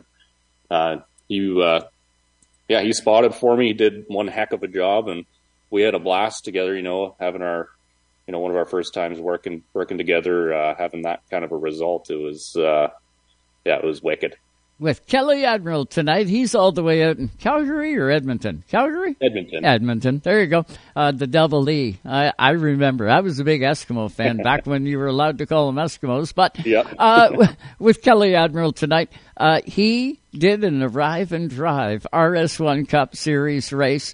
Uh, he just did it last weekend out at Penticton Speedway. Is it safe to say, Kelly, that it may parlay now into more races RS1 for you? I know you'll never give up late model. Uh, you were probably conceived in one of them babies, but uh, can you see yourself doing more RS1 Cup races? Because I know they're a hoot. Yeah, absolutely. Um, just got to figure out uh, how much and how often I, am going to do it, you know, and balance it with my late model schedule. But I think next year, moving forward, I think, you know, with what um, Trevor and those guys at Avion have put together for a series, That, you know, I think it's really exciting. The racing is world class, um, and it's something I definitely want to be a part of moving forward. Um, so I think, I think you can definitely expect to see me in the RS1 Cup Series uh, a little more often next year. Well, you're a tough dude on oval tracks, I can guarantee it. Have you taken on a road course? Did you go out and have a look at Area 27? Isn't that a work of art? Yeah, hear it's hear it's amazing. I haven't had the opportunity to get out there, um, but I'm itching at the chance next year to go out there and test in one of those RS1 cars because I'd I'd love to have a crack at that. You know, it's over two minute lap times and elevation changes from what I hear, and it just sounds like an absolute hoot. So, um, yeah, would would love to get out there. Um, I haven't uh, haven't done much road course racing, and man, since the K and N series, probably back in 2013, and at Sonoma was my last road course race, and coincidentally my first road course race. So, um, you know, I, I, finished seventh in that event. So I'm hoping I, I still got a bit of bit of road course driver in me, and maybe I can hone that, and those guys in the RS1 series can teach me a thing or two. Oh, you got to stay right on the bumper of either. Well, there's about ten of them, but I was going to say Trevor Siebert, Riley Siebert, magic at that speedway. Uh, yeah, McIntosh, another good one. I don't think you could go wrong by following those guys. You'd learn a pile that way. Uh, my final trip out there last year, I was lucky enough. Jerry Paxton and I were lucky enough that uh, Trevor had a little bit of time and we jumped aboard his truck and he took us out to Area 27 and we didn't just look at it, we actually went around it and oh my God, what a facility. Um, I can just imagine what you guys would go through in a race car on that track.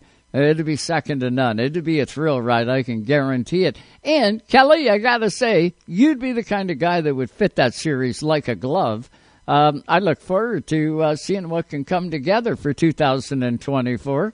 Is it is that the end of 2023 for you now, or have you got the eight car? Because I know you love frequenting south of the border, uh, heading off to either Vegas or Arizona or somewhere with that late model, and away you go. Uh, are you picking up any more races between now and the time the snow flies and we call it Christmas? Uh, you know, I think uh, I've hung the hat on this season. Um, so far, I'd love to get down south uh, in the next couple years. Um, just you know, it kind of depends on, on, sponsorship and things like that, and seeing what we can put together. Um, but right now, you know, obviously there's there's you know I could adjust my schedule to to run more in in, in the states, but um, right now I'm just really excited about what's happening with Western Canadian racing, and just really want to support that as much as I can. So um, yeah, for next little while at least, I, I think I'll be staying up north here and, and supporting Western Western Canada. Awesome on you, man. Uh, congratulations on that, and thank you for doing that. Uh, there's a lot for guys to get excited about on this side of the border without going south. Um, although, you know, if you're going to advance your career, that's where you want to head. That's where you're going to be racing if you want to try and go do it full time and professionally. Uh, we haven't got any of that really here in Canada other than the NASCAR Pinty Series is well on its way to forming some professional, uh, I shouldn't say that because they are professional teams. I mean full time paid gigs uh, that you can go and make a career in racing. Uh, NASCAR Pinty's, if it keeps going the way it's going, we're going to have a lot more of those teams that are able to do that kind of thing. But we do have a lot to be excited for here in Canada, whether it's all the way out on the East Coast with the IWK 250 and all the 250s that go on out there, all paying big bucks, to the middle of the country here in Ontario. There is a ton of high paid races here you get into Saskatoon, and you know those guys do a great job with the Bridge City 200 and all the stuff that takes place on the West Coast. So uh, it, it's it, there is a lot to be excited about, and good on you for doing that. Do you ever look further east to say eh, maybe we'll go out and try that IWK 250? Yeah, absolutely. No, I appreciate appreciate you saying that. Um, you know, as far as out east, I uh, haven't looked too much into it since uh, since going out to Jukasa um, back in 2019, I believe that was. Yeah. Um, you know, would definitely be interested in you know in, in heading out east for for something. Yeah. Ah, you fit like a glove, man. I'll tell you, you're one of those race car drivers that uh, you put it all on the line when you get in that baby. It's uh, if it's a 200 lap race, it's 200 qualifying laps for you. Uh, there is no such thing as I'm going to hold back a little bit here. Watching you, Kelly Admiraal, you always give it your best, and that's what I love watching when you're in a race. Uh, so that's it for you this year. I've asked the guys tonight. I'm going to ask you: You're going to do any iRacing through the off season to stay sharp, or what's the plan there? Oh yeah, absolutely. You know, it's uh, my sim didn't get much work this, in the summer, but you know it's definitely a, an off season activity that I like to partake in because um, it really does help.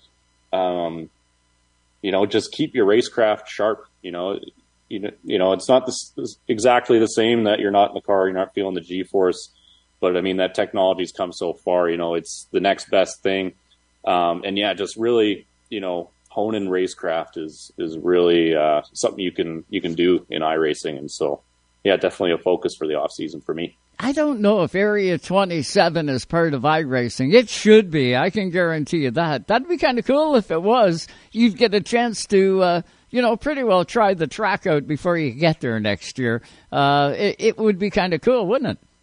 Absolutely, it would. Yeah, that would be that would be incredible.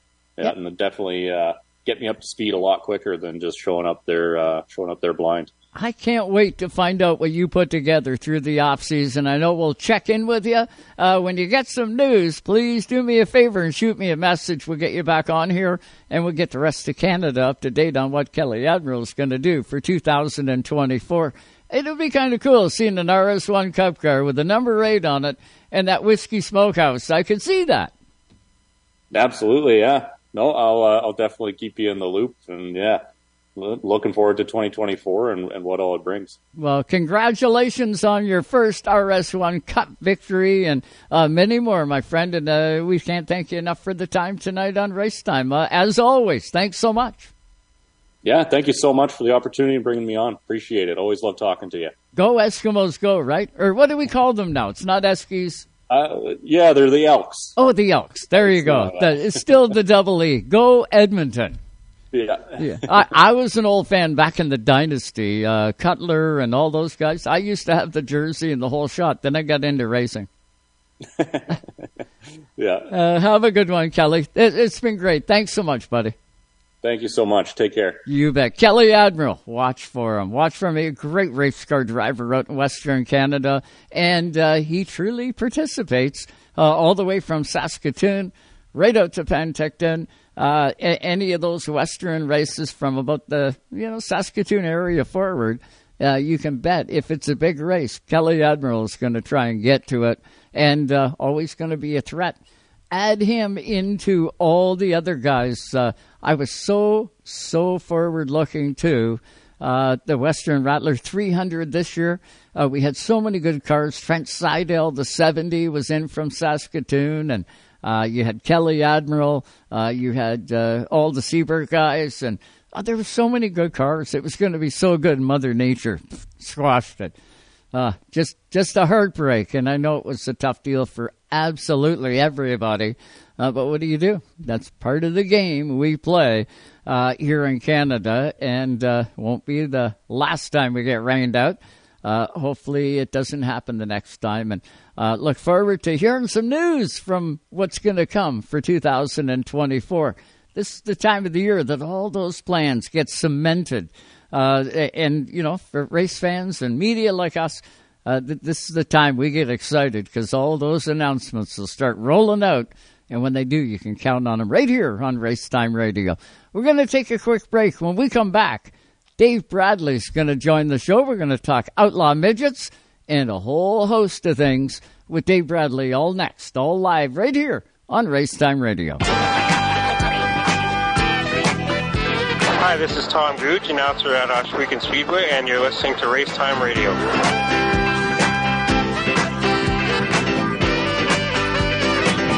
Whatever gets you through the night. You're listening to Canada Talks on Sirius XM Channel 167.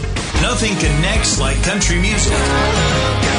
Country music. Dig in to Sirius XM's Country Universe. The next generation on the highway, Channel 56. This millennium's hits on Y2 Country, Channel 61. Or 80s and 90s Prime Country on Channel 58. Tap into these and more in the country category on the SXM app, included with all trials and popular plans.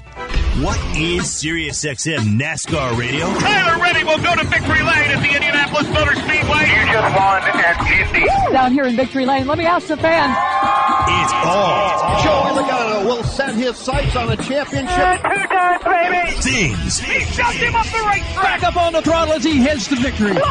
NASCAR. Oh, he loses it. He crashes. Sirius XM NASCAR Radio, Channel 90. Also streaming on the SXM app. Oh, hell yeah. Even though Napa is a nationally known name, nearly all of our stores are built from the ground up by local owners and families. People you might call neighbors will be here, there, and everywhere. Doing what neighbors do to keep their communities moving forward. You stop by a Napa Auto Parts store, you can count on Napa Know How.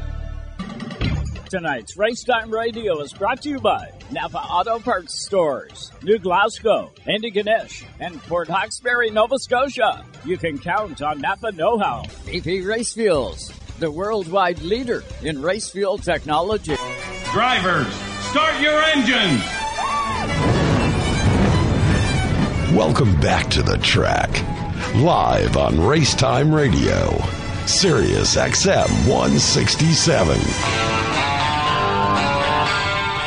And welcome back, one and all, to Racetime Radio, Alive tonight on good old Sirius XM, channel 167, Canada Talks. Hey, have you got your subscription to Sirius XM? I know you do that's listening right now on Sirius XM, but to all of our viewers and listeners from all different platforms, have you got a Sirius XM satellite radio? I think it's time that you check it out. Um, much like Rev TV Canada right now, that has a free view uh, till the end of the month. You can check out Rev TV at no charge. Have a look on your TV provider and watch Rev TV Canada. Uh, Sirius XM satellite radio and Sirius XM Canada does free views every now and then. Uh, you can always check it out on the app. Uh, just give it a quick search, and they don't mind letting you have a test drive on Sirius XM. If you do, I'm telling you, you'll never look back. Uh, it, it, it's something that when you tour across the country, like our next guest does, uh, it's kind of handy when uh, you know you go for a long drive and you don't have to keep hitting scan uh, on your FM channels trying to catch the next radio station in the middle of the good song. You lose the satellite or you lose signal with FM. That doesn't happen on Sirius XM. You can stay tuned in right across the country, north, south. You go across the border, it doesn't matter. Uh, you can stay tuned in to whatever you're listening to, whether it be music, talk, uh, of course, Howard Stern. Uh, you've got Sirius XM NASCAR radio. You're a NASCAR fan. You're a race fan you definitely have to listen to Sirius XM NASCAR radio and check it out. 24 7 coverage. You can't beat it. And uh, hey, let's face it, while you're driving down the road on a Sunday night at 5 p.m., you can listen to the best in Canada. And uh, we catch up with the best drivers possible on this uh, show each and every week. And we do that throughout the course of the whole year. Uh, we take two weeks off, Christmas and New Year's and uh, we try and keep you informed every single week, all the way through the year. And uh, we do it all live here on Sirius XM and on Rev TV Canada. So welcome aboard. And if you haven't checked out either one of those properties, if you're a race guy and uh, you tune in on television and you haven't got a Sirius XM, well, you got to check it out. And if you're tuned in on Sirius XM and you haven't watched Rev TV Canada yet, we need to introduce both of you to it. Uh, check it out and uh, do it today. You, have got lots of time till the end of the month to check it out, and uh, we'd much uh, appreciate it and have you joining up. Uh, and don't forget to hit like and subscribe on Racetime Radio's YouTube channel. Something that we started uh, it was about a year ago now, uh, November, I think. And we're up over 300 subscribers now, and it builds a little bit each and every week, and we really appreciate it. Um, and we would continue to build it along. And uh, that the way of the future, I guess, is what everybody keeps saying. When I started this, it was like an hour radio program talking about Sauble Speedway on AM 560 in Owen Sound, Ontario. And it went from that into what we have today uh, on the national stage, uh, uh, uh on radio and television, and uh, talking about everything coast to coast and uh, even down south. Uh, it, it's just amazing to see the progression. Uh, but it's all thanks to you, the listener and the viewer, uh, for making Racetime Radio successful, along with all of our sponsors. We couldn't do it without Napa and Todd Robertson and uh, the guys out in Nova Scotia and Quick Quick Fire Starters and VP Racing Fuels and all the different sponsors that we've got. Um, uh, Dawson Dental Centers in Guelph, Ontario. They got like 16 locations. If you're going to a dentist, check out Dawson Dental Centers. Uh, uh, they're, they're, they're quite a team, I can tell you that. Uh, I can see that our next guest is up on that Zoom line. I'm going to get you, Dave, to turn your phone sideways if you can. There you go. And now your landscape, and you're going to be nice and big on the screen. Let's welcome in our next guest, Dave Bradley, uh, driver of that wild outlaw midget. Uh, he went to Victory Lane at Peterborough Speedway just a week ago and I guess it was a week and a day ago, but uh, I digress. What's going on tonight, Dave Bradley? How you doing, buddy? I'm doing very well, doing very well. Sort of basking in the uh, the weekends off, so getting to, getting to know my family once again. well, after a busy summer, I yes, because I'll tell you, you had your foot to the floor as you always do each and every year. Uh, but this year here, David, uh, you really had it to the floor. How many races did you win? I know there was a pile of wins in there. Yeah, I, we won lucky enough to win three this year. So uh, won two big races at uh, at Sunset, and then of course one Fall Colors. Uh, but yeah, it was uh, it, it was pretty fun, pretty special because the car is is prepared by my parents, my brother. Um, so it stays at their shop, and they work tirelessly trying to put that car together. And uh, and just maintaining it. I mean, it, it, any race car, no matter the size, takes a ton of hours to maintain, right? So oh, yeah. um, that's that's the biggest challenge. And uh, yeah, I get I'm lucky enough I get to show up, helmet in hand. I, I work on it for a few hours. We put a setup underneath it, and then we go racing. And uh, and the thing's been a rocket ship. It really has been. So it's been a lot of fun to race. They're a handful. Like I tell anybody who'll listen that you can't take a break. Even down the straightaway, if you want to stretch your hands, that's when it comes out to bite you because you hit a bump and all of a sudden you're aiming at the wall. So, uh, because there is no suspension on the Outlaw Midget and the power to weight for those things is insane.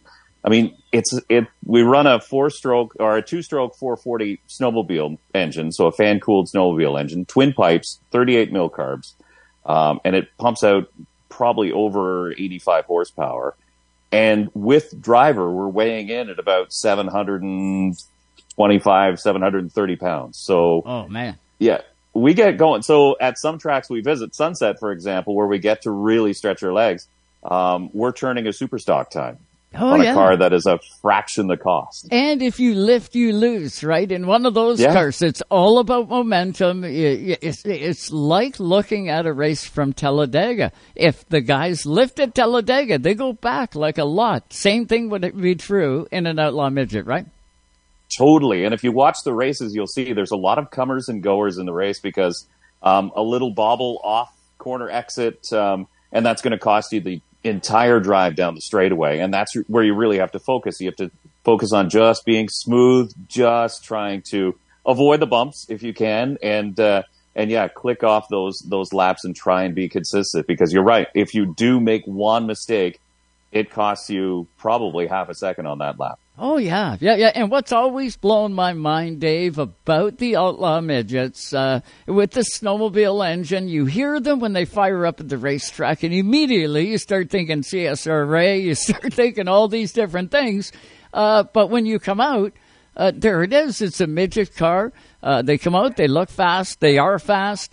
Uh, but what happens when you let off the gas when you come up to the turn? Uh, you got to let off, I would think, a little bit, a mixture of throttle and brake. Um, but on anything that's got, like, look at the Can-Am midget, for instance. When you lift there, you got the engine sort of holding the car back a little bit. With an outlaw midget, that isn't the case. It's like a, it's like a snowmobile drive, right. which is is a belt, but you got no hold back, do you? You do have a little bit, depending on the, the clutching that you use. So it will help you out a little bit to slow down, but not to the extent of like you jam it in second gear. If you're running a four cylinder uh, mini stock, for example, you let off the gas, it's in second, it'll automatically claw back because of the, the revs coming down. But um, yeah, it'll roll.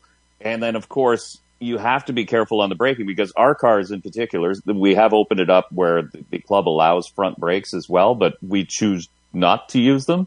um, so it's just one brake on the rear axle and that's it. So if you hammer on the brake too hard, then it's like pulling your e-brake on your on your road car and you're going to go around in an awful hurry. So uh, yeah, you have to be thoughtful of that and you, you have to be careful on letting off the gas, but you want to drive it hard into the corner. So there's a lot of thinking that goes into driving these cars and a and a lot of getting used to it. I think it it tests you mentally because you're thinking, can I push it deeper? And then you see somebody else push it deeper, and I'm like, well, they did it, so why can't I do it?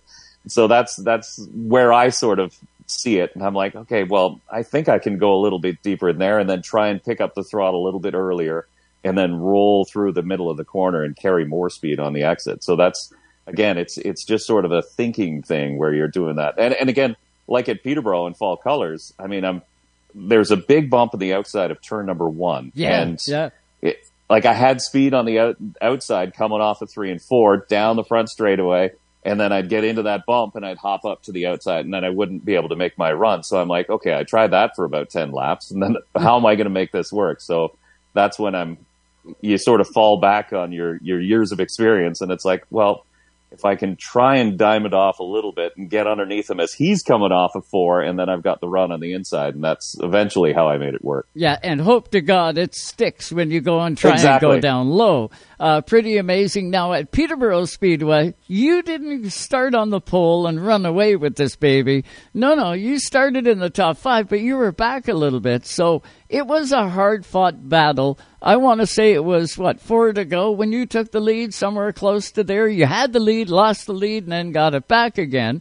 Um, but uh, uh, like from uh, looking at the year, was that the toughest race win that you had, Peterborough Speedway, or was there other ones that were even tougher than what we've seen at Peterborough? That that was by far the hardest that I've had to work for a win for sure because you, you're absolutely right. It was you know I had a lot of speed. I knew the car had a lot of speed, but it was a matter of finding that place to to make the pass and make it stick. And uh, and that's what was so so difficult to to get my head around because I'm like, well, I I can try and fly it on the outside and then it wouldn't stick, and I'm I kept making the same mistake over and over again. But if you look at the the race in the fall velocity at, at Sunset, um, I led that one pretty much. I started on the outside of the front row. I led the majority of the laps in that one, but then I nearly threw it away on the last lap. So I, again, you're coming off the corner on turn number two. I was up on the outside. I thought to myself, well, if I could just get into the gas a little bit harder, and then you spin the back tires and it goes crossways. And I thought, great, I've led the most laps and now I'm throwing it away. So I had to throw it hard into three and four. And we, I, I gotta say, we do race with a bunch of great drivers, uh, both men and women. Um, and, and Larry Lawson at Sunset Speedway raced me so clean in three and four. Um, and then we drag race to the line. I think I beat him by 23 one hundredths of a second. It was that close. And, uh, Jason Semple at, uh, at Peterborough, you know, he was, he, he saw me on the inside, didn't try to cut me down or do anything. And, and gave me the lane once I was there. So yeah, it was, uh, it, it's a real pleasure to race with the, the drivers that we race with. As a matter of fact, at, uh, Frostfest in, in Flamborough, I mean, there was four of us at the front of the field with Nick Spies in, in the mix and my brother Mike was there too. And, uh, everybody was just back and forth and changing positions and nobody ever touched. So that's, that's the joy about racing in the, in the club for sure. Well, and there's no doubt the Outlaw Midgets put on a show. It is not uncharacteristic to see one of these cars get over on their lid, do flips and flies and stuff like that. Uh, did it happen to you? Have you been on your lid? If you're in a midget, it probably has. It, touch wood, it hasn't. I, I've been on my lid a couple of times back in my go karting days when I was a kid, but uh, they say when you age, you get a cage, and uh, so thankfully I haven't had to test the structural integrity of this one. Uh, but yeah, unfortunately, I mean, it is open wheel racing, and that's, that's one of the dangers uh, that comes with with open wheel racing. And uh, you know, it doesn't take much, and you touch wheels, and all of a sudden you're going for a going for a fly. But Well, uh, even turn yeah, sideways, they hook up and away they go, right? They do because they have so much left side weight. I mean, we've got the engine way out on the right hand side, and that's just to essentially balance the vehicle. And that's that's a design by uh, Mike Westwood. He he designed most of these cars, Um, and uh, so he wanted to sort of balance off the driver's weight. So he put a lot of the, the engine weight on the on the right hand side. And uh, but yeah, if you do spin, that left side will dig in and boom over on your side you'll go. Yeah, and sometimes it's not just over once; it's over multiple times, and away you go. Uh, there's been quite a few outlaw midgets, and it seems like the class is on the grow. Is it? It is. Um, yeah, last year we had, uh, and last year was tough because coming out of COVID, um, numbers were down pretty much across the board. But uh, this year we saw our numbers grow. I mean, we had 16, 17 cars at some of the races. Peterborough was one of the examples where we saw 16 take the uh, take the green in that race. So yeah, there's good positive forward momentum. Uh, we're always looking for for new drivers, new faces to join the series. I mean, the cars are so inexpensive to um, to campaign each and every week. I mean, tires are they're small tires, so you don't have to spend an arm and a leg to put tires on them. Uh, fuel, you know, it, fuel is fuel, so you, you got to put gas in the thing.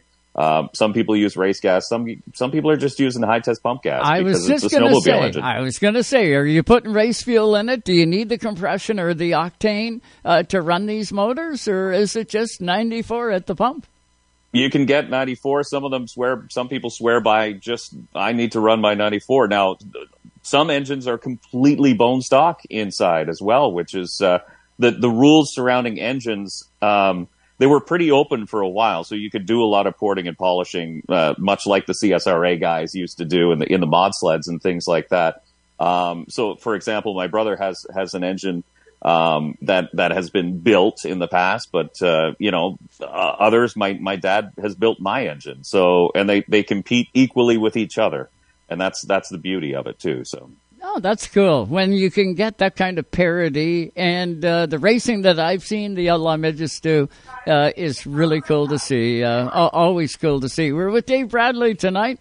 He is uh, the winner at Peterborough Speedway, ends up with three victories but his brother ends up with the championship, his brother Mike. So it was a good year to be uh, Bradley Brothers in Outlaw Midgets. Where'd you finish in the points, David?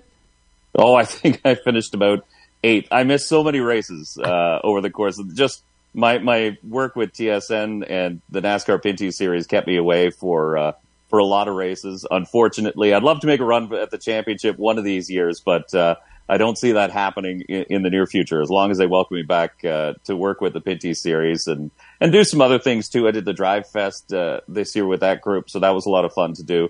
And uh, stuff like that takes me away from the track. So I think yeah, I think I finished up eighth or ninth in the points. Which you know what, it's it.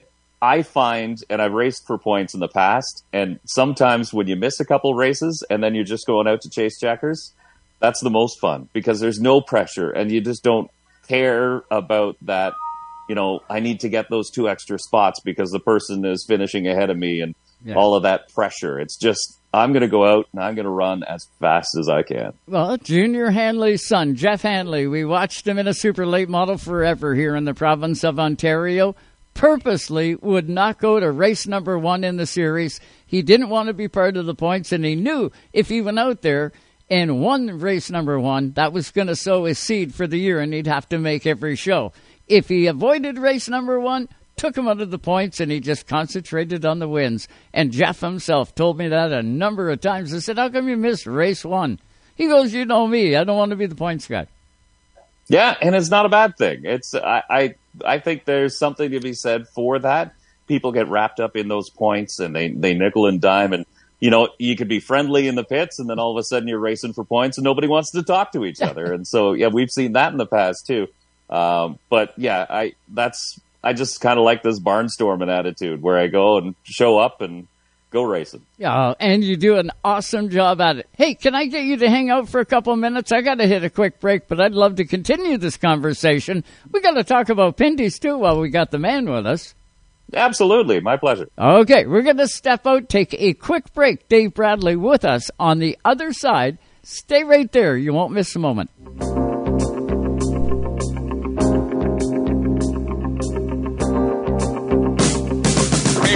This is Mark from Racing Trader, and we're listening to Race Time Radio in Nova Scotia.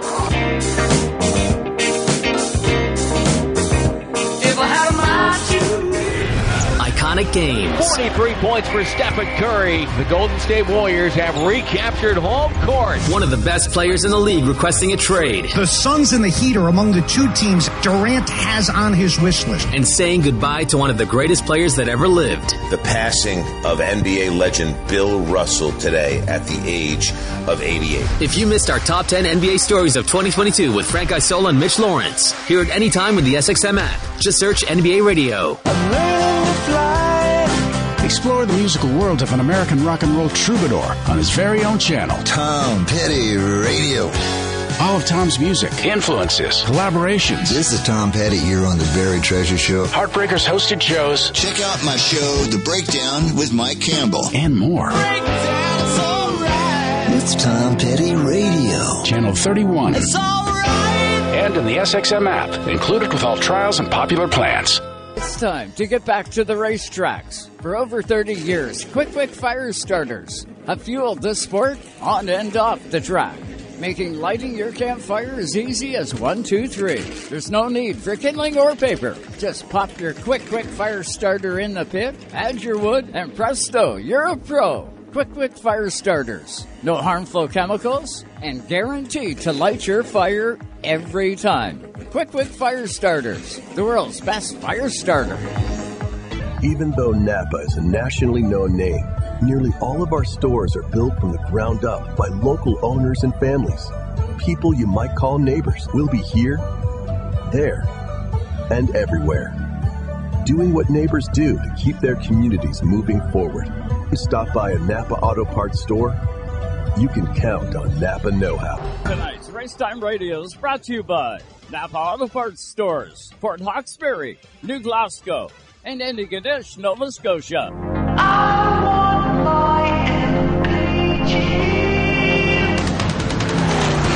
If you're looking for miles per gallon, you're definitely at the wrong place. Maybe a few channels up or a few channels down, you'll find it. But this is Race Time Radio on Sirius XM 167. Canada Talks. And now, back with your host, Joe Chisholm. And welcome back, one and all, to Racetime Radio, all live tonight on Sirius XM Channel 167 Canada Talks. Uh, and on Rev TV Canada every Tuesday, 4 to 6 p.m. Eastern, just as you're going to sit down and shovel. Uh, welcome aboard. We are with Dave Bradley tonight. Of course, we all know Dave Bradley from all the TSN broadcasts of the NASCAR Pinty Series. Uh, he's been part of the series since uh, since I think it began here in Canada and back into the, even the CASCAR days. Uh, but he's also an accomplished race car driver. In segment one, we talked about all of those victories this year and uh, a winner of ACC. The 30th edition uh, with his Outlaw Sprint car, but I think now it's time, David, that we got to talk to the, the NASCAR Pinty Series. What a year this has been! Couple on the dirt, been across the country. What's your take? How did you like Series 2023? It was it was great once again. I mean, um, it was almost unbelievable the dominance of the 20 car of Treyten Lapcevich. He he never had an off day. And even when you thought he may have an off day, uh, uh, Edmonton was one of them. In the pace laps, the car just died on him. Uh, they managed to get it fixed. He got back out. I think he lost the lap at one point in that race, gained it back, and he finished in the top five. So that just gives you an idea of how good of a season it was for Treyten Lapcevich and that 20 team. By comparison, and we did the stats, the 96 of Marc Antoine Camirand, he had better stats this year than he did in the year he won the championship last year, and he fell short. He finished second. So uh, it just gives you an, an, idea how dominant that 20 car was. And that to me was the biggest shock of 2023. But you know what? There was great racing uh, throughout the field. So it wasn't just the 20, it wasn't just the 96 that you were focused on. I mean, Alex Tagliani had a great run at the Honda Indy Toronto. You saw Alex Guenette um, team up with the uh, Team 3 uh, Red this year. And uh, he had some great runs, especially early in the season. But yeah, it was uh, there was some surprises and then surprises the other way too. I was shocked to see Andrew Ranger have as much bad luck as he did in that 27 car. Um, and it's just so unfortunate. Any which way they could lose a race, they found it. And it was just some of the smallest parts and pieces that would break on that car or just bad luck um, and, and, unfortunate situations for that 2017. But all in all, I thought it was it was a great year, great crowds at uh, at most of the facilities we stopped at uh, right across the country. So yeah, looking forward to next year for sure. Yeah, I couldn't believe it myself. I'd get the text from Joe Jr., of course, spotting for Andrew Ranger, and uh, I would see all these dots and dashes and a bunch of other stuff uh, that, that uh, they couldn't believe the luck that those guys were having. No. Uh, when it looked like they were going to go do it, boom, something would happen. Something uncharacteristic would happen. But, uh, you know, you take a look at DJ Kennington. Uh, really Yeah. on a bounce back year. I think DJ did a really good job this year in, uh, you know, the road to recovery, so to speak. Yeah, he had a great year too. Um, and again, he was another driver that was snake bitten by some bad luck in the early going. Um, he had uh, rocks go through the screen, through the radiator, knock off a radiator hose, and then uh, they would have to change that out, or they didn't notice it in time, and the engine overheats and ends up expiring. So, yeah, it was it was sort of like that for DJ Kennington. But man, when he would string together a run, he was always at the front, and it was good to see that Castrol Edge Dodge back up at the front uh, on a consistent basis when he didn't have that luck sort of nipping at his heels. I can't wait to see what Doug Gonder and the rest of the crew come up with for a 2024 schedule. And with any luck, David, we get to see that sooner rather than later uh, to get it out as soon as possible. I think it'd be a huge benefit for absolutely everything. And I know that's their goal is to do that. And, uh, you know, you're working with all these different places and personalities and everything else. It's going to be a tough job honing all that in to finally put pen to paper saying there it is. But, uh, hey, bud, I have got to commend you. Um, I, I I was tuned in to the online broadcast on uh, on FloRacing, and uh, I look back to GP3R, and Dave Bradley, you were the only guy in that booth calling that race. You called that thing solo, and I'm telling you what, brother, I cannot believe what you did and how professional that was. You, Dave Bradley, took the cake. I'm telling you right now, you are Canada's number one announcer. You have Oh. to be. You did an amazing job with that show. Thank you very much. Thank you. Uh, yeah, that's that's a great weekend of racing. I love GP3R. It's one of those uh, events that you circle on your racing calendar, and uh, and I knew it was coming up. I knew I would have to do the stream. I not only did the Pinty stream, I did all of the other English streams over the course of the weekend too, of every series. Uh, Todd Lewis would come up and help me when he had a moment, uh, and come and, and sit down with me and, and call some Formula 1600 series races or whatever. Uh, but yeah, the Pinty series, obviously Todd's off doing his TV duties and, uh, Oh, yeah. yeah, it was, it was me, but I had a lot of notes and obviously I get to fall back on the, the series that I've seen up until that point. So I could use that as reference, but it's, it's a lot of fun. It, and that's, it's not work for me. You know what I mean? It's still fun. It's still fun to talk about the series and, uh, and, and bring all of the excitement to people who are tuning in. But you could tell that you enjoyed it, uh, and I'll tell you the reason why. There was useful information in everything throughout the course of that broadcast. You didn't repeat a loop of uh, stuff that was just, uh, let's call it time filler, because that's what we have to do every now and then. There was no time filler. The information you were passing out was actually right on the money. Uh, I was tuned in and entertained, and I was literally blown away because I know how hard that is to do. Uh, it, it's just it's tough, and you could tell that you are not only a great announcer, but you are definitely a huge race fan as well as uh, part of the integral part of that series. Uh, that needs to be there. Dave Bradley, you're number one in my books, and I No. know that's the case uh, right across the board. Todd Lewis is awesome, but he's only good for that two minute interview once an hour. We need Todd more often. I agree. I agree. I like working with Todd. I've worked with him uh, a number of different other places too, outside of the Pinty series, and yeah, he's he's a gem to work with for sure. yeah, you want to believe As it. are Adam and Clinton. They're they're Oh, they're yeah. good to work with too. I've done uh, you know shows with Adam. I, I I think we've almost done 200 shows together because we crossed over the 200 uh, race plateau in the Pinty series. So started with Billy Rouse Um, and then I missed a couple because I changed real jobs, as I like to call it, jobs Right. outside of racing. Um, but then Adam came on board the next year, and we've been working uh, together ever since. And it, it's a great partnership because now we can go into the studio and record a race, and it's you know it it, it just clicks off. It's very smooth. We sort of know what each other are going to do. Yeah, you know what the, the hour's going to bring, and you can talk about stuff that's relevant to what the viewer is looking at, and that's always the key. Uh, Dave, you're a morning man in Toronto on radio. What channel are you on? AM 640. 640 Toronto is the uh, the station I on, I'm on, and yeah, do the morning news every weekday morning. So my alarm goes off at 2:30 in the morning. Oh wow, I, we're, we're cutting into bedtime now, right? You got to get uh, you got to get Getting some lugs. Yeah, I wouldn't doubt it. Uh, busy times for you. Uh, uh, is it going to be another schedule for you in the Outlaw Midget next year? Uh, do you aspire to change divisions or do anything else other than the Outlaw Midget, or are you quite comfortable doing that? Pretty comfortable doing that. Um, the whole family's involved with the club. My brother's on the board. My dad's on the board. Uh, we have the two cars in the shop. Uh, they're not for sale. I mean, nobody's come up and offered us a, a wad of money yet for those uh, for those cars. So uh, uh, until somebody does, then then we'll keep back at it next year with the with the Outlaw Midget as much as we can.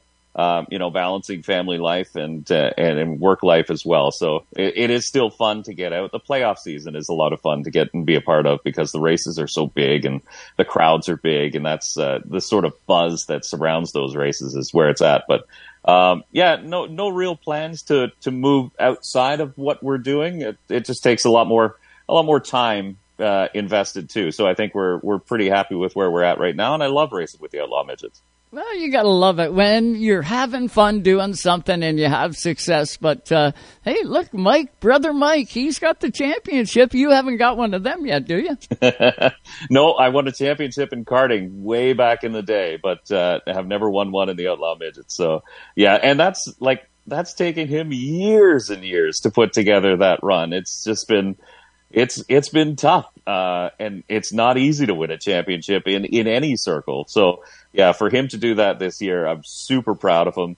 Um, he did a great job, and and balancing working on not only his car but my car, preparing that one too. So yeah, he's uh, he's been a busy man over the course of the summer, and uh, it, it's really nice to see him come home with that championship trophy. Well, I know we've got Mike coming up next week here on the show. We got the winner of the race on, but hey, we got the champions all coming in next week, and uh, we know Mike Bradley is going to be part of that. I got to get a hold of Mike and cue it up with him, but uh, hopefully we can get the 53 car on here with us. Uh, how many wins did Michael have? He had four this year. Oh, so he Um, even or upped you five, there? Actually, He I think- you on that he- too? Yeah. So we, uh, yeah, we did really well. We took home a lot of hardware, uh, because if he was winning, then I was probably on the podium too. So, um, or, or if I was winning, he was on the podium. It was, uh, yeah, it was a good year for the 15 and 53 for sure. Yeah, too much fun. Uh, so I guess we still have the NASCAR wrap up to look forward to. Is that coming down the pipe? Will you be part of that? Do you think? Uh, yeah, just uh, it's coming down probably in the next few weeks. I'll be. Uh, I'm not voicing the the overall show. Uh, Dave Moody usually takes care of that one. Um, but but yeah, you can hear all my calls scattered throughout the race. But uh, Joel does a great job putting that together, and I know it's a lot of work because you have to go and get the the exit interviews with all the drivers too, and say, you know, what were you thinking in this race, and what were you doing here. Uh, so yeah, it's a fun one to watch for sure. Well, and a lot of work goes into it. You're right. Joel does a phenomenal job with everything we get a chance to see on TSN. Dave Bradley, you are the man. Uh, congratulations on the win and the success this year, and uh, congratulations on everything you do. I know I look forward to catching up with you again. and We're going to do a better job on Racetime Radio with the Outlaw Midgets. Uh, we're not just going to get the winner and the champ on. We'll do a better job uh, throughout the course of the year and get some more attention drawn to what is a dynamite series to watch. And you guys are all part of it. Thanks so much for everything tonight. Oh, appreciate you having me on, Joe. We'll talk to you soon for sure. You want to believe it. Dave Bradley, uh, you can count on him. Uh, awesome driver, awesome announcer, and uh, we, we love everything that the guys are doing. Uh, but his brother Mike did one up him this year, so we'll give Michael the microphone next week and see uh, what what we uh, can squeeze out of Mike.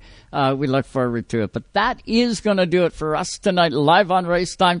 Got to thank Susie Q right here in the studio for getting all the graphics done and getting us all hooked up with everybody. Got to thank uh, Eddie and uh, Mike and everybody back in Toronto at Rev TV Canada, and of course Scotty and all the guys at Sirius XM, Steel over at Performance Motorsport Network. Andy, we got to thank you for tuning in each and every week like you do here on Race Time Radio. Joe Jr. is going to heal up, hopefully be in the studio next week, and uh, we can bug him about, we'll call him One Wing. What do you say we do that? And uh, hopefully he gets healed up real quick and he can join us back here. We've got lots of champions from across the country that are all going to start rolling into race time, and uh, we'll bring them to you all live on Race Time Radio. Have a good one, everybody. Be safe this week, and uh, we'll catch you next week right here, all live on Race Time Radio. Have a good one.